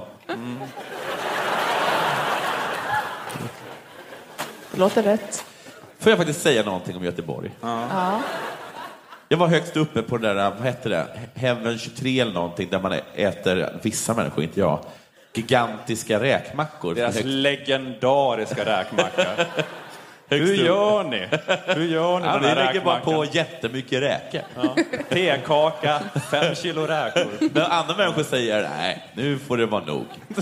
Då hivar vi på en skopa räkor till. Men det är väl så vi tänker. Men vad heter, då var jag högst där uppe. Och vet du vad som slog mig då? Hur bergigt eh, Göteborg är. Ja. Det är som att det är massa kullar och berg överallt. Ja. Och så finns det små, små, små dalar. Och där bor människorna. Nu blir de förvånade. Nu blir de helt chockade här Det var men det har aldrig sagts.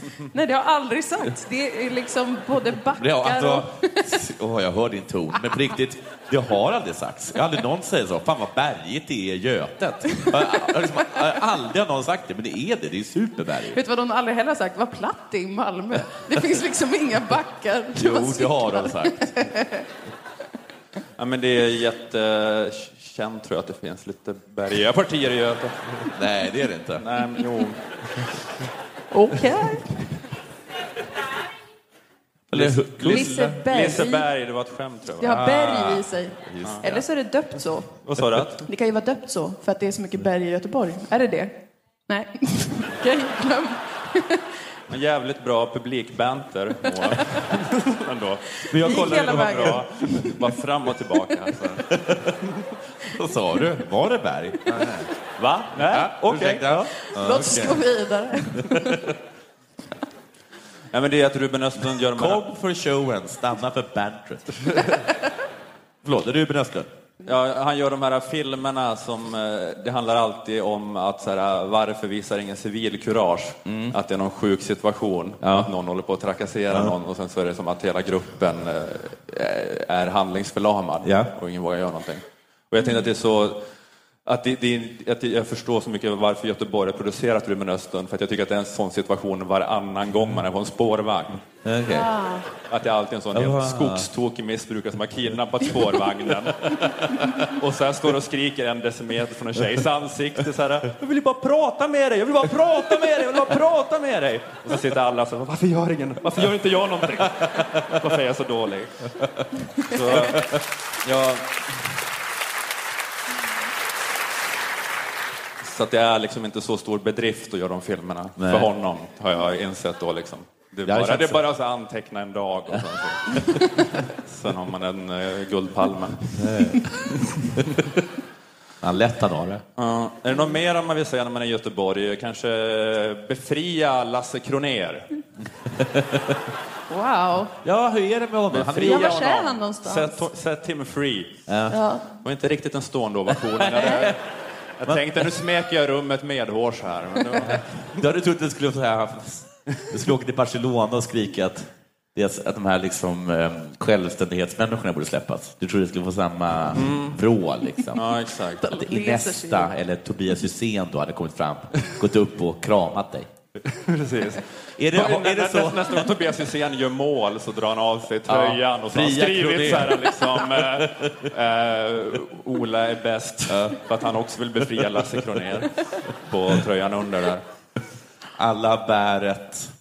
Ja, men, men det är väl det här med, med eh, metoo, att var det du som sa det Jonathan, att alla revolutioner som är vällovliga i grunden går också för långt. Så är på, det. på vissa sätt. Smart lätt. Eh, att det alltid Låt oss, lite... säga, låt oss leka med tanken på att det var jag som sa det. Men, eh, men jag menar, är inte då också, ifall det, ifall det finns något exempel framför andra på det så är det väl ändå Lasse Kronér. Att det, där, det var väl fan ingenting. Nej. Åh, jag vet inte. Oh, Men stackars jag, jag vet inte, jag, eller jag, det, säger det, de här inside info om att han har varit Ja, jobbig på Yakida eller någonting. Men, Han har varit och jag, jag, jag kan ju bara gå på vad, det är inte så ett rättssamhälle funkar. Nej, jag kan ju bara gå på höra- de offentliga uppgifterna. Alltså vad jag har läst i Aftonbladet och Expressens nöjesbevakning. Det är så, Ja. att, det är så ett rättssamhälle funkar. Man dömer, man dömer på det. Och det var väl väldigt så här... äh, Vad var det? För att jag såg bara hans bild och ordet sms och jag tänkte han har gjort det. Han har smsat, men han, han har smsat jättemycket. Ja, Är men det jag det? tror men det är väl mycket det det bottnar i, att man bara blir arg över att Lasse Kronér ens ska få bejaka sin sexualitet. att det är det som gör dig arg. Men jag, Ja. jag tycker man kan inte, man kan, måste motstå de impulserna. Det är Ja. inte så man bygger en rättsstat. Nej. Va? Det är alla, möjligt. för alla man, vill du komma över på den här mackan? Ja. Nej. Men vill du komma över på den här mackan? Och den här mackan då? Och här och så har han 88 mackor. Ja, just Då, det är ju trakasserier. Ja, När man får alla de de 88 flesta av oss- smsen. De flesta av oss känner ju bara till kanske tre, fyra mackor. Ja, just det. Så vi hamnar ju inte riktigt i den. Nej. Han tror att folk tackar nej för att de inte gillar den Nej, specifika nej, mackan. När, när en tjej sagt nej till croque monsieur, leverpastej, ost och skinka, då vet man att hon vill inte. Lasse Han har en sån egen dejtbok. Ja, men det var, det var något, det var så att han hade smsat med någon eh, då, i och en praktikant var det, ja. Gör aldrig det bara. Nej, alltså, okej. Det tycker jag kan vara en egen grej. Bara Ja, jo, smsa okej. aldrig en aldrig praktikant. ihop med praktikant. Ja, men det, han hade smsat och så trodde han, tänkte han så de flörtar, så hade hon så slagit larm till chefen och sagt att det är så här obehagligt det här smsandet och Ja. då sa han så oj förlåt, jag missuppfattade situationen. Sen var det som att de, då hade de jobbat ihop ett tag sen efter det som om ingenting hade hänt då. Och sen så hade hon, hade liksom, hon tagit initiativ till att de skulle börja ses och då hade de liksom varit ihop. Jaha. De ihop ett tag Okej. eh, på något sätt. Eh, och eh, sen så tror jag att han, ja, det är kanske lite att versionerna går isär, men att han ville då inte eh, vara ihop med henne längre. Eh, och ja, det tog slut i alla fall. Och sen så långt senare så tog hon upp det här då, de här smsen som hon tog upp med på arbetsplatsen, tog hon upp då rättsligt och polisanmäler. Och eh, ja, det har blivit nedlagt nu. Ja. Jag tycker bara det kändes som en ganska tunn jag kände befria Lasse Kronér. jag, eh, Okej då, jag tycker- jag vet ju ändå att det är, det är typ på samma vis som så här, äh, kulturjournalisterna räknar dagar om. Mm. Ja. Så att de ska ha ett sånt räkneverk. Så här, räkna dagarna tills Lasse Kronér leder Doobidoo igen. Det finns ingen rättvisa i det här landet. Förrän Lasse Kronér igen på primetime sjunger Cannellone Macaroni med Anneli Rydé. Det är bara det jag vill ha sagt. Mm. Mm. Starkt. Tack Moa.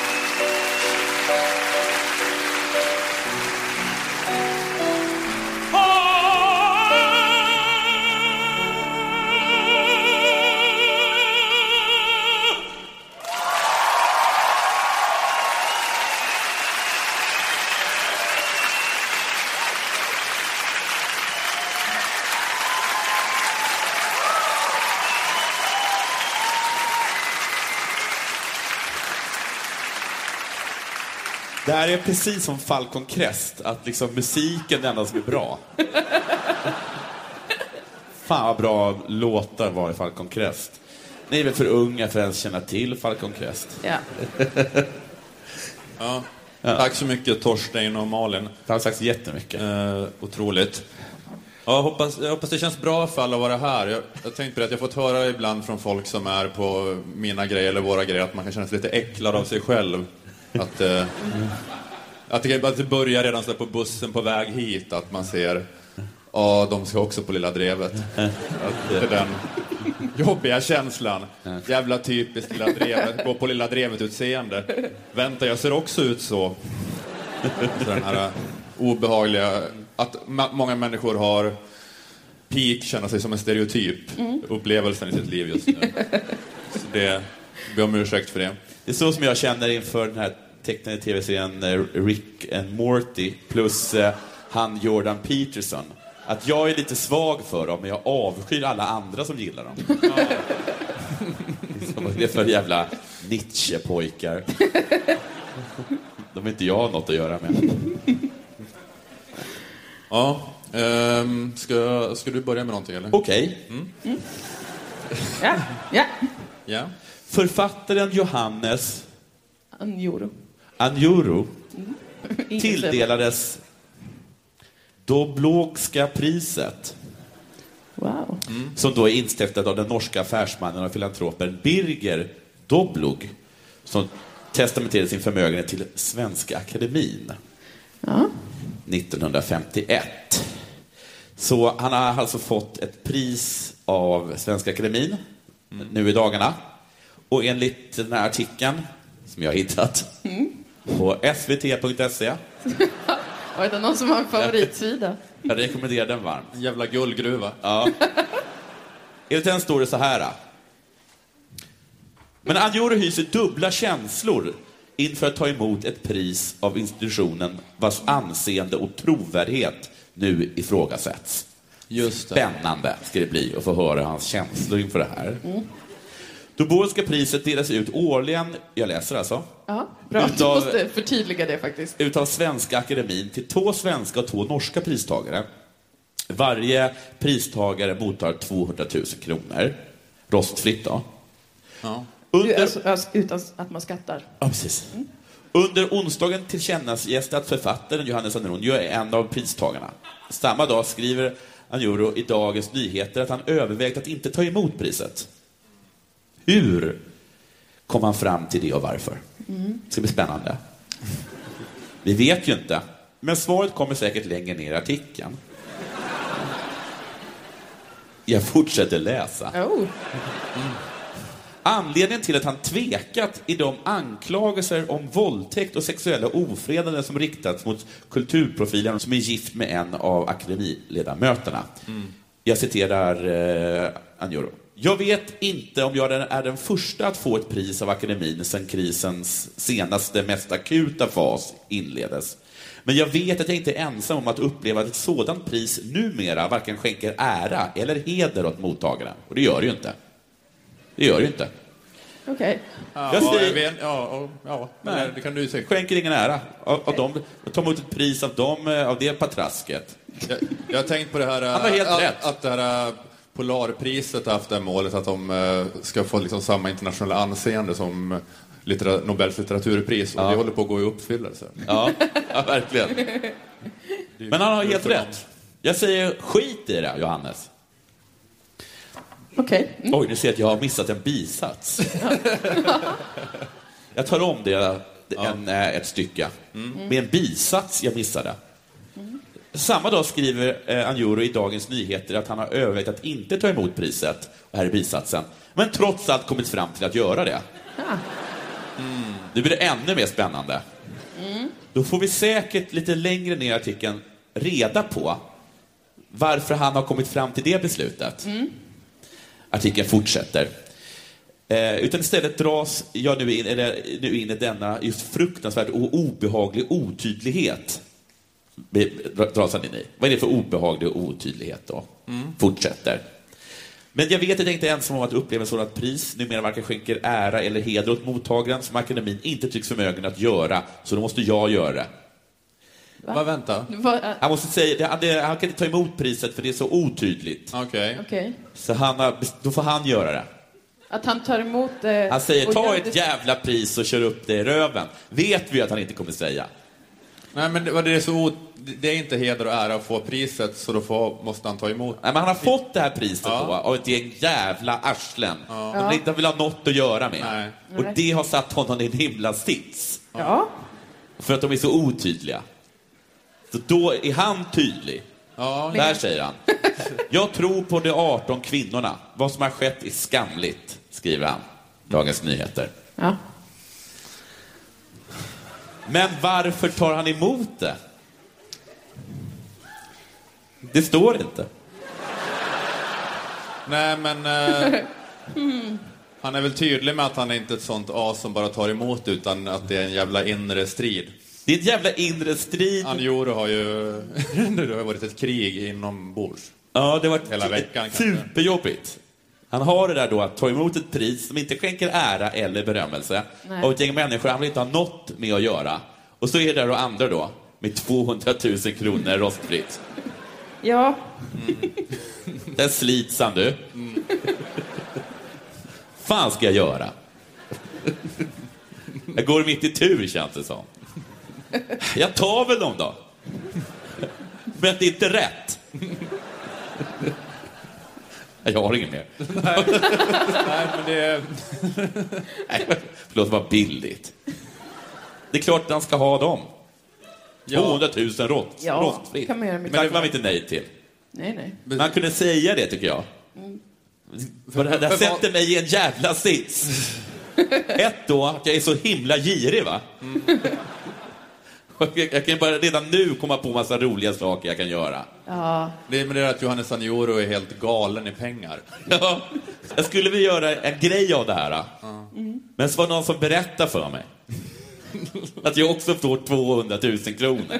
Men var det att han skrev så en, en artikel om det här i DN, eller? Eller han gick, gjorde han det? Ja. Okej, ja just det. Han gick, gick ut då, snackade skit om det här priset. Som han tog emot. Som han, tog, han var ju tvungen att ta det. Ja. På grund av... Det var 200 000 kronor. Ja. Ska inte ta dem eller? Ja, just det. Men var han tvungen att gå ut i DN? Nej, han var inte tvungen det. Kunde bara, kunde bara tagit de här 200 000 kronorna. Just det, precis.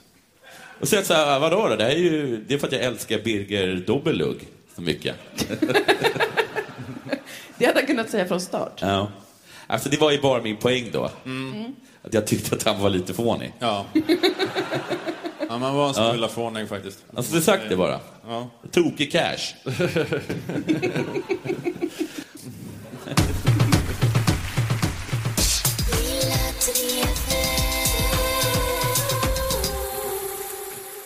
Jag tänkte ägna mig åt lite metapoddande nu. Göra en Mums. metapoddprata. Mm. Precis. Mums. Sa en person här, så jag känner mig uppmuntrad. Ja. Det är, vi- kan börja i den här änden, att det är så att i P1s eh, söndagsintervjun så pågår nu en serie där partiledarna intervjuas.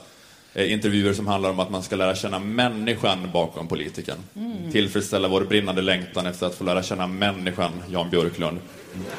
Ja. Och då är det sån här eh, då lära känna människan-frågor. Och en av frågorna som har återkommit i varje intervju är vilken är din sämsta sida? Den klassiska frågan. Eller vilk, vilket av dina karaktärsdrag avskyr du mest eller vilket är du mest trött på? Det formuleras på lite olika sätt. I alla fall så har partiledaren fått svara på den frågan då i söndagsintervjun. Så här lät då eh, Liberalernas Jan Björklund. Vilket karaktärsdrag hos dig själv avskyr du mest? Avsky kanske är ett starkt ord, men jag skulle gärna vilja ha lite mer tålamod. Jan Björklunds sämsta sida är då otålig. ja. Och den är inte så farlig att han avskyr den. Hans sämsta sida är ändå helt okej. Ja. Den väcker inga känslor. Det jag av, avskyr mest med mig själv är fullkomligt rimligt. Men han förklarar att man i hans jobb som politiker måste fatta beslut och eh, när man fått allt underlag för att fatta beslutet, då tycker han att man ska fatta beslutet. Ja. Tycker han. Men det är ju bara han. Eh, Medan andra, de drar ut på det, håller på och velar och fjompar sig. Och det kan han ha lite, inte mycket, men lite svårt att ha tålamod med ibland. Då. Men då är det nog så att rätt många i, i, i min bransch så att säga ändå skjuter, när man har alla fakta och man vet allt och man, som man behöver veta och man förstår ungefär vartåt det lutar så är man ändå väldigt rädd att komma till beslut och skjuter på det därför att när man väl tar beslutet så får man ju alltid kritik från något håll. Och det där kan jag då störa mig på och ibland kan jag tappa tålamodet och kanske visa det lite för tydligt ibland och det där, det där, det ångrar jag. Jan Björklunds sämsta sida är att, han- är att han är så stark och modig. Alltså det är i princip det. Men det finns andra runt omkring honom som saknar hans styrka, som inte vågar fatta besluten trots att allt redan är färdigdiskuterat. Eh, Och när Jan då i de här fallen har rätt och de andra har fel, så måste han bli lite bättre på att inte ge uttryck för hur ynkliga de är. Alltså de är ju ynkliga, han har ju helt rätt, han måste köra över dem. Men det är som att, jag vet inte, han, han måste liksom, eh, han måste köra över så här velpottan Erik Ullenhag. Som bara ska hålla på att vara trevlig och snäll mot alla och Ja. fattar att det handlar om att välja. Men han, alltså, han har ju helt rätt alltid gentemot Erik Ullenhag, men han kan bli lite bättre på att inte visa sitt, sitt kroppsspråk, hur irriterad han är på honom. Men hur visar han det då? Alltså är det så att han kanske spottar på dem? Ja. Det är det, egentligen så skulle man ha sagt, den sida jag avskyr mest är att jag spottar på människor som inte håller med mig, eller sånt där. Ja, just det. Att han liksom att... Att det är väldigt mycket saliv hela tiden. Så. Ja, det, det kanske är, det kanske hade behövts en följdfråga här och då Ja. hade det varit lite mer Hur? av ett... Jag lappar till dem, eller sånt där. Ja, just det. Jag kan liksom inte sluta slå. Och de så här, får dra bort det från Erik Ullenhag. Och de så här bara, Det så står runt omkring mig och skriker så här, men han, han rör sig ju inte längre, han rör sig ju inte längre Jan. Och det är som att det bara är svart framför ögonen. Och jag bara slår och slår och slår. Vi behöver en ny pressekreterare. Mm. Ja, men då är det ju ett riktigt svar på den Ja, frågan. Om man tolkar det så. Men det, då, då får man ju läsa mellan raderna ganska ordentligt. Då, men. Ja, men det är i alla fall det allra mest avskyvärda med Jan Björklund. Lite för otålig med andras svaghet i relation till hans styrka. Och i alla fall, nu börjar kanske den här metapoddpratan här, för jag hade tänkt att jag skulle prata om det här då. Ja. Eh, som jag nu inte pratar om. Jag hade tänkt prata om det, för jag hade gjort den här observationen att alla partiledarna gav den här typen av svar på frågan vilken är din sämsta egenskap? Kristdemokraternas Ebba Busch Thor. Vilket karaktärsdrag hos dig själv är du mest trött på? Att jag, att jag aldrig ger mig.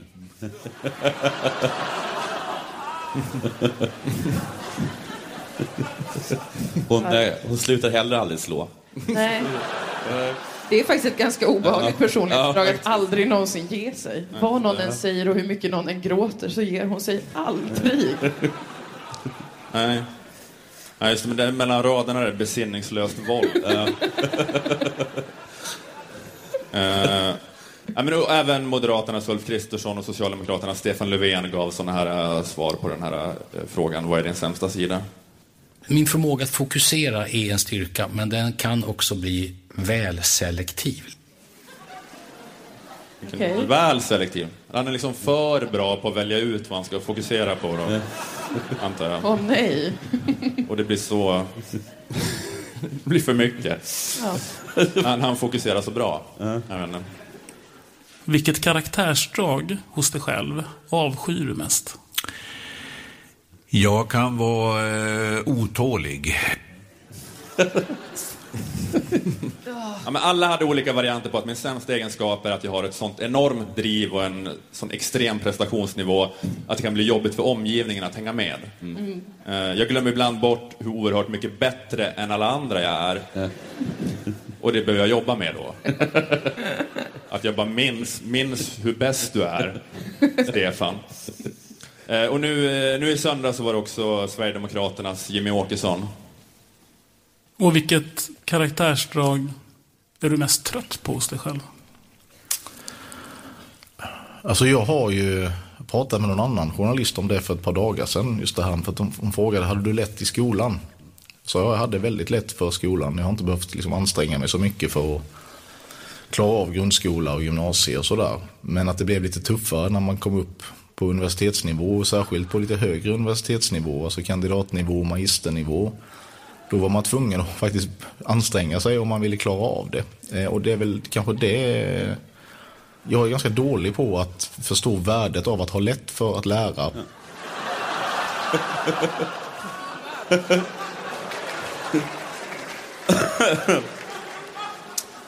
Det är väl det att jag får tjejerna att komma direkt. De kommer direkt och alldeles för hårt. Sen får man sitta där på sängen och skämmas. Oj, vad snabbt och bra det var. Och det här med att, det här med att tjejerna kommer för hårt, det är ju positivt också. Men det kan ju också vara, du vet, det blir vattenskador i taket. Ja, precis. Nej, det är liksom de- försäkringsbolaget blir tokiga. De förlorar uppfattning om tid och rum. Och, eh, alla tjejer uppskattar inte att vara så disorienterade.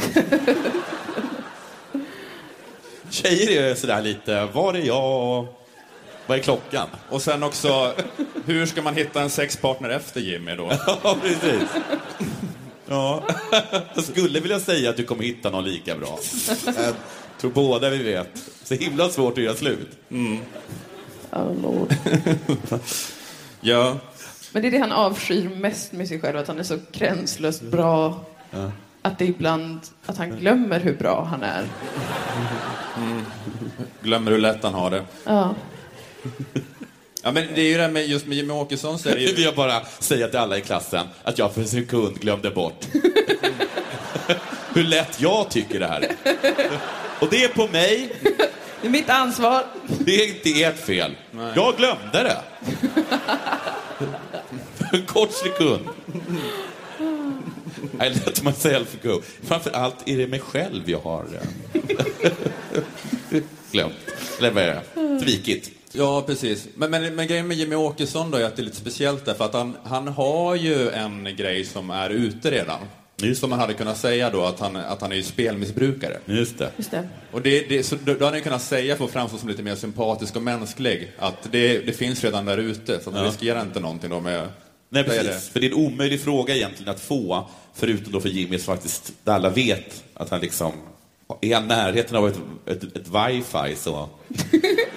Men om han fortfarande är i det så är han väl, då ser han inte som en, en avskyvärd sida hos sig själv, utan Nej, att han är just det. jättebra på spel. Just det. Ja. men det, är det, det är kanske det som är grejen då, att han, han är liksom så här, att min, min värsta sida är det här att jag inte uppskattar hur bra läshuvud jag har. Och min bästa sida är att jag har genomskådat kasinot. Jag har hittat systemet för rouletten. Min bästa sida, ja, den kan jag, måste jag svara med flera saker. Baccarat, Blackjack. Sådana där uh, Jack Vegas. Ja, jag, jag vet inte riktigt, eh, men jag bara undrar, ja, men det kanske går att det är så svårt för politikerna att svara på det, men jag, alltså jag undrar om man inte generellt ändå hade gillat dem mer om de hade svarat något riktigt. Alltså inte det här då att de inte kan sluta slå. Nej. Alltså inte Nej. det att de är galna psykopater, men det kanske är svårt. Eller vad tänker du om Jan Björklund hade sagt något sånt? Men bara något så här, jag är liksom verkligen en, en snålis. Ja, just det. Ja. Jag tjänar 110 papp i månaden och jag liksom kräver swish för en kaffe. Ja, precis. Jag önskar att jag hade liksom kunnat inte göra det, men jag kan inte inte göra det. Det liksom går inte för mig. Inte för det. Och sen är det här att jag, en annan sida som jag själv kan bli trött på, det är väl det här att jag, jag är så lite äcklig. Men att jag är gift, jag är i en relation och så, men jag har så här tendens att bli lite raggig på fyllan. Mot olika kvinnor i bekantskapskretsen. Det, blir, det blir lite sådär pinsamt och då, det kan jag verkligen bli trött på alltså. Vakna upp dagen efter och är helt matt. Varför Jan? Jan, vad hände här? Jag tänkte Jag jag tror- på såna liknande såna grejer, att, att alla intervjuer, jag sa någon gång att det är bara sådana intervjuer de får nu för tiden. Hur, ehm, vad är din, vad ska Ja, all, göra? alla vill Eh, göra, ingen vill göra en vanlig partiledarintervju utan alla vill göra något bort, komma bortanför det här vanliga. Så Därför de, så- svarar bara liksom på sådana här frågor nu om. Eh, exakt. Ja, det, det därför såg jag lite fram emot eh, när SR hade den här grejen att man skulle ta dem till den eh, småstad de har gjort allt för att fly ifrån. Det var inte det som var inramningen väl? Nej, det var inte inramningen, men jag utgår från att det var det. Att de liksom vallade runt Jan Björklund i Västerås. Att man skulle höra någon i bakgrunden, någon gammal liksom, Ja, kompis från gymnasiet. Jan Banan, fula jävel. Och, och att han då liksom för, förvandlas till den jävla tönt han var i gymnasiet. Ja, just det. Och jag hade liksom rädd och skakig då. Men Då hade jag röstat på honom faktiskt. Ja. Tjena Jan Banan, fan vad ful du är. Jag tycker att det är faktiskt det som är läskigt med våra politiker, att de verkar vara så himla glada i sina småstäder. Ja. Men de hade, hade, även om jag har det. Annie, att, Annie, att Annie Lööf är så himla glad i Värnamo. Men det var, de tog ju Ulf Kristersson till Strängnäs där. Ja, det de inte. bl- blåste liv i hans eh, då, komplicerade relation till sötsaker i alla fall. Och det är på eftermiddagen, det är lite folk som sitter här, det är levande ljus på bordet, du har precis ätit en semla, En minisemla vill jag be få understryka. en minisemla ska vi säga. Så där känner man ju ändå, där blev ju han en människa av kött och blod. Ja. Liksom. Alltså, Hans matångest. Var, var han tjock-Uffe eller något? Han har precis fått höra Tjock-Uffe ropas efter honom. Hur många semlor har du satt i dig idag då, tjock-Uffe? Bara... Det är en minisemla och jag har inte rört den. SR tvingade mig att köpa den. Ja, precis. Men just det, ja, men det, vart var vi då? Jimmy Åkessons sämsta sida är att han inte sätter tillräckligt stort värde då på sitt fantastiska läshuvud. Uh, han, han menade, han pratade mer om det här, han menar på att han på grund av det här att han haft så lätt för sig så tycker han ibland att han står över att anstränga sig. Att han inte inser värdet av att plugga ordentligt. Och uh, det märktes också senare i den här söndagsintervjun att han verkar ha känt att han stod över det här med att plugga. Då. Till exempel att han stod över att ta reda på vilket parti han gick med i 1995. Att han liksom har inte researchat ihjäl sig där. Det går ju från bildandet av Bevara Sverige Svenskt som var en, en utpräglad rasistisk organisation. Det var ju på det styrelsemötet man bestämde att man skulle bli Sverigedemokraterna. Det finns lite olika historier om hur Sverigedemokraterna faktiskt bildades. Jag vet inte ens vilken som är korrekt. Men bara, alltså, det här, de här, eh, det här bokbålet till exempel. Alltså det var inget, jag kände inte till det. Men det är det, som är så svårt fram- att förstå eftersom det är personer som... Det, var är de som hjälper dig sen att starta SD i eh, Sölvesborg. Ja, ja. Det är samma personer. Anders Westergren gjorde det. Ja. Ja. Hur kan Eh, det ha liksom undgått? Nej men alltså det här, Att man behöver dementera ett bokbål. Redan där så är man... Jag säger att, att man varit på ett bokbål, då minns man det. Det är ju så, det är, gör man inte det? Vad står ni och gör? Ja. Ja, precis. Ja, men det, är, det är ju väldigt speciellt ändå att det finns med i ens liksom, politiska historia, bara Ja. ordet bokbål. Att det, ja, det är ändå, för ändå, först, är ändå så här, snart Sveriges största parti och de som först hjälpte dem att starta en SD-lokalavdelning hade också hjälpt till att anordna ett bokbål av då förintelseöverlevares böcker. Det, är- det är ändå, fan vad tiden går alltså. Åren susar förbi. går så fort allting. ja, ja, det här var en parentes. Eh, Det viktigaste, det viktiga här då var de här svaren på vad är din sämsta sida-frågan. Det här är då de fem partiledarna som varit med i intervjun hittills som har gett snarlika svar på den här frågan. Och jag hade då tänkt prata om det här. Jag hade gjort den här observationen då, upptäckt det här mönstret till söndagsintervjuns partiledarintervjuer. Och i onsdags, torsdags förra veckan, då skrev jag ihop en ganska lång grej eh, där jag dissekerade de här uttalandena. Jag skulle bryta ner de här ljudklippen riktigt ordentligt, tänkte jag. Spela upp en snutt och sen komma med en sån riktig dräpare. Ja. En liten giftpil kanske, till och med. Men då i fredags så släpptes ett avsnitt av en annan podd, eh, Alex och Sigge. Och jag fick då höra från en person eh, att den här observationen om skrytsvaren på vad är din sämsta sida gjordes i den podden också.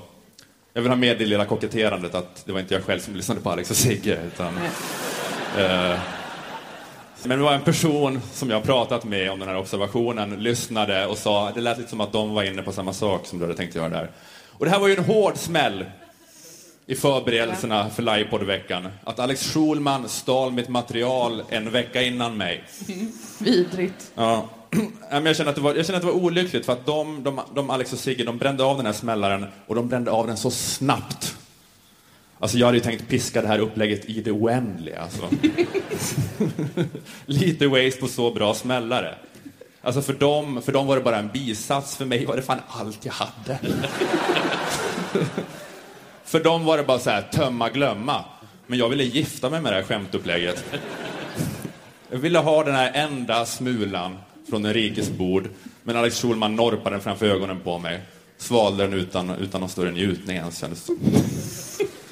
Ja, men du vet, alltså för, dem, för dem var det så här kanske ett eh, fem minuter långt segment. Eh, och det var mest bara att de, så här, eh, bara snabbt spelade upp de här klippen bara och konstaterade att det var patetiskt och sa så här, fy fan och, och, och hånskrattade. Att jag, att jag aldrig ger mig. Just nu, just nu är jag lite trött på det. Fy fan. Att hon aldrig ger sig. Herregud. Nej, men alltså, det är sånt jävla... Alltså, jag blir så otroligt provocerad här. Ulf Kristersson då, eh, får sådana frågor. Vilket karaktärsdrag hos dig själv är du mest trött på? Min förmåga att fokusera är en styrka, men den kan också bli väl selektiv. Liksom, så att jag är helt Fan. inne i det jag håller på med. Ja, men det är liksom... Det var mest där fy fan va? Ja. Återkommande. Ja. Vad bra sagt. ja. Kärnfullt. Ja, det kanske var bättre egentligen. Lite mera less is more på något vis. Skillnaden mellan mig och Alex och Sigge är att de kan jobba med undertext. Ja. det här. Jag måste förklara exakt. Jag tror inte att folk förstår. Ja, ja jag vet inte. Ja, men nu har vi suttit här och spelat upp eh, bättre podd än vad vi gör då. Liksom. Så jag kanske ska slå på ett avsnitt av This American Life och Ja, precis. gå av scenen då. Dra på några gamla klipp med Family Guy eller något. Mm. Ja. Det blir bra. Ja, jag bara kände, det var kanske, jag, men jag, kände, jag kände att det var lite synd. Jag ville i alla fall prata lite grann om att jag inte kunde göra den här pratan. Mm. Som jag nu inte har gjort några minuter. Nej. Ja. Den här icke-pratan då. Så det var, var bara det.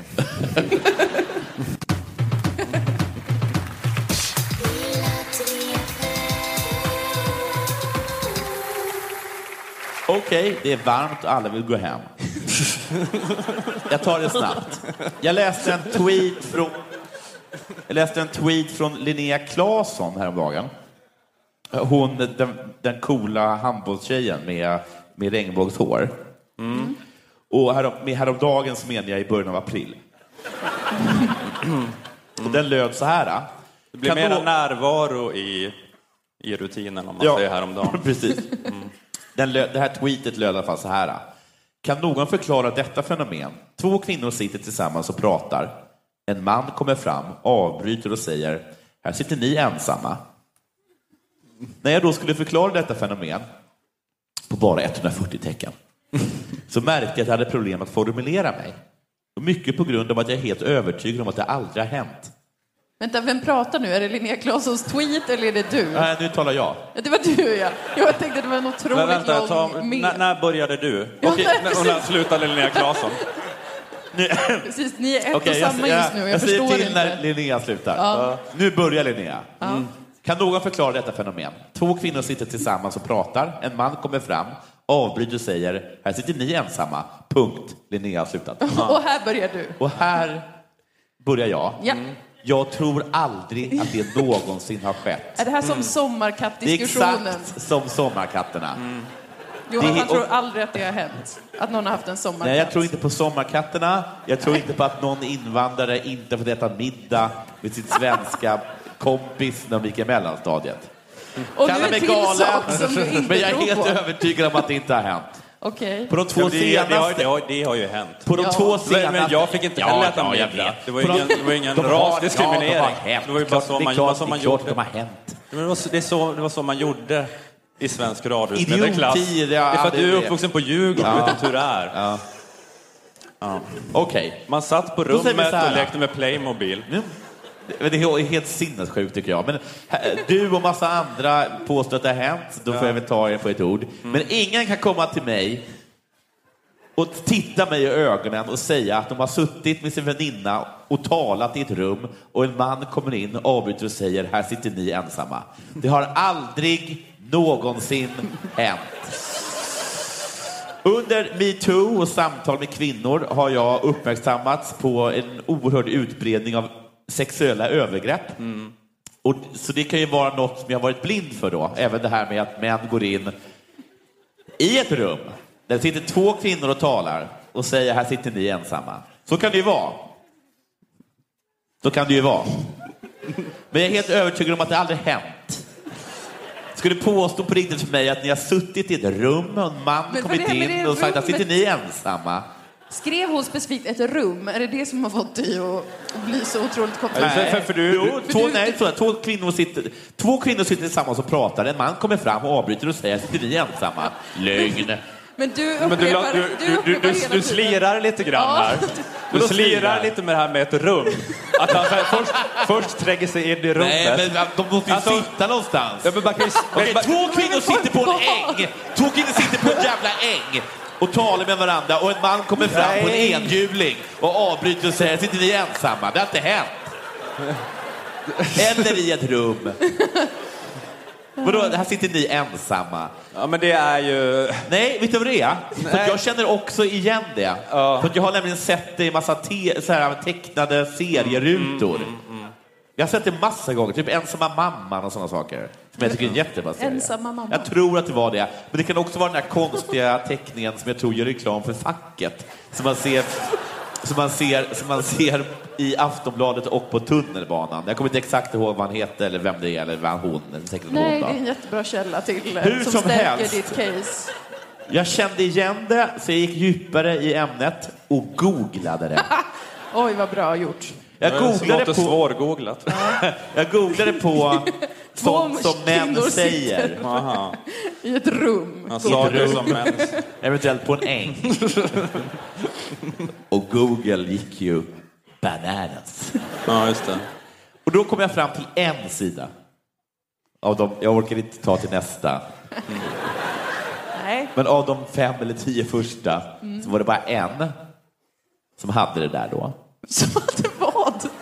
Jag kom fram till en sida med uttalanden som kvinnor får höra men aldrig män. Aha. Det var uttalanden som hur balans- balans- balanserar du jobb och familj? Ska du verkligen ha på dig den där? Är du inte rädd för att sända fel, fel signaler till män? Du ser ensam ut. Låt mig bjuda på en öl. Snällt. Jag förstår. Uttalanden som låter rimliga, även om det sista är en raggningsreplik. Ja. men ifall det, du, att det, det är så här raggningsrepliker som är så klyschiga för att de inte har hänt på riktigt så var den här lite grann i samma kategori som Ja, sitter ni och är precis. Men, men det här, är alltså, det här, det här sidan var seriöst. Och det här, de Aha, menar att det här var saker som kvinnor fick höra men aldrig män. Det var riktig forskning. På listan, Det var en seriös sida. det var Expressen.se. Ja, okej. Jag vet inte hur mycket var... Får jag bara liksom ta saker från Princeton? Eller? Princeton.com. Det är den enda källa jag får använda. På sidan listades även, men varför sitter ni här alldeles ensamma? Oj, det var ju det. Kommer du ihåg? Men också... Men också, du är så söt när du är arg. Le lite, du är mycket sötare om du ler samt kan du inte berätta lite om dina skönhetsrutiner? Jag är tveksam på de två första, men helt övertygad om att den sista aldrig har sagts. Kan du berätta lite om din skönhetsrutin? Har aldrig yttrats av någon. Andra repliker som nämndes var Du är inte som alla andra tjejer, du är mer som en, en av killarna. Och du behöver inte gå ner i vikt. Killar gillar när det finns lite att ta i. Vilket är ju superschysst sagt. Det är bara tacka och bocka. Jag hade älskat att få höra det som tjockis. Vad talar du om? Tjejer är galna i chipstuttar. Mer. Alltså ju mer chipstuttar finns det bara mer. Nej, förlåt. Jag blev, jag blev äcklad av mig själv. Men handen på hjärtat, alla här i publiken. Har ni någonsin suttit i ett rum, eller äng, eller på en äng, det är tydligen så viktigt, talat med en väninna, en man har kommit förbi och sagt, här sitter ni ensamma. Lögnare! Jävla lögnare, det har aldrig hänt. Skitsnack. Alltså, nu blir jag arg. Det har aldrig hänt att någon har sagt det. Aldrig, aldrig, aldrig, aldrig hänt. Nu verkar jag galen. Ja, min fråga, åh, min fråga är väl när det kommer till sexism, som det finns så mycket att ta av, speciellt nu när man under metoo. Varför då gå och upprepa den här sommarkattslögnen? Om att det springer omkring män i rum och ängar som ber folk, som undrar om folk är ensamma. Det är så himla konstigt. Som att Desmond Tutu i sanningskommissionen som fylld av obeskrivliga övergrepp skulle väl ingen vara välkommen att gå upp och säga att Vita säger att svarta har bra hy.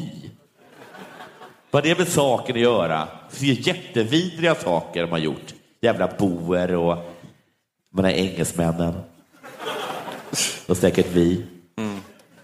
Kom inte då med så jävla beige jävla grej som att män går in i ett rum och säger här sitter ni och är ensamma. Du jämför dem. Men- det är det är för att de- smutsa ner för det har- sanningskommissionen. har det- de, det har aldrig, det, de har aldrig hänt. De, ni tror att det har hänt. Ni har hört att det har hänt.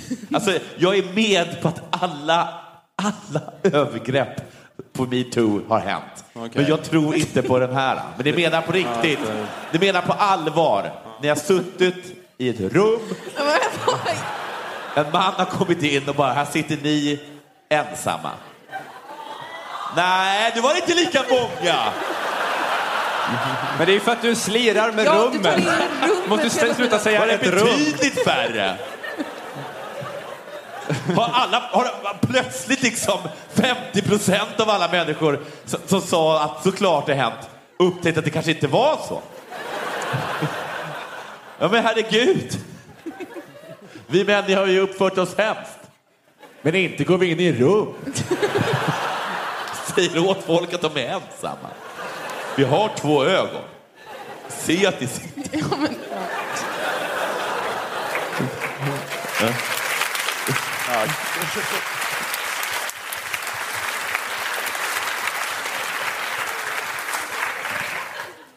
Är vi klara? Det är för sent. Okej. Jag är faktiskt för varm. Förlåt. Mm. Sitter du här helt ensam, Mona? Nu, är jag, nu sitter jag ju ensam, så att nu, där hade det inte varit samma situation. Nej. Jag tror du måste skilja på... Ja. Ja, ja. Ja, är det det som är grejen? Att de inte är ensamma? Ja, okej. Det kanske har hänt då.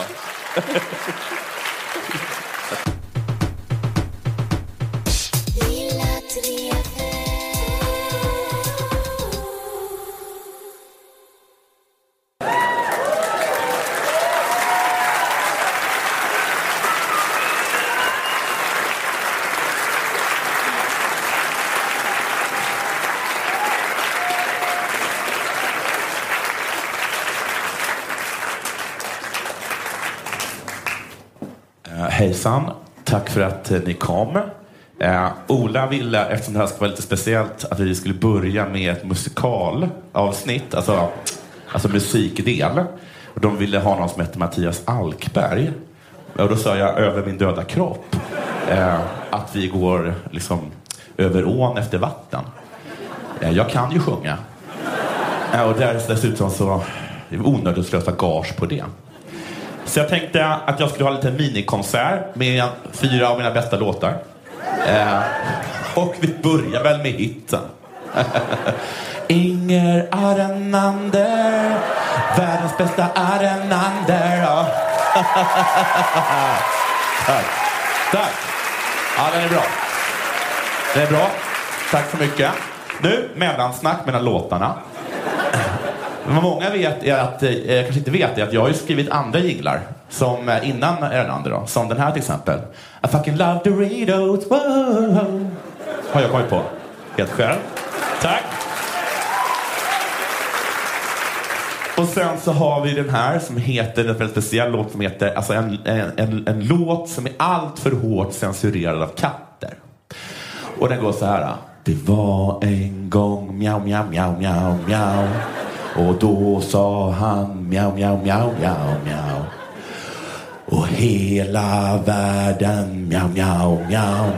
Sensmoralen den är mjau, mjau, mjau. Ska man? Ja. Tack.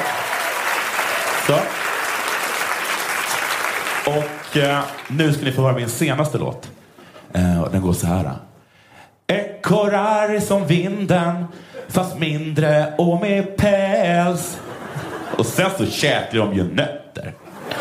Nästan var som helst. Nu vill jag bara att ni ska veta att här och nu så har jag alltså inte varit en fullkomligt galen narcissist. Utan jag bjöd på mig själv. En stor applåd för Lilla Drevet!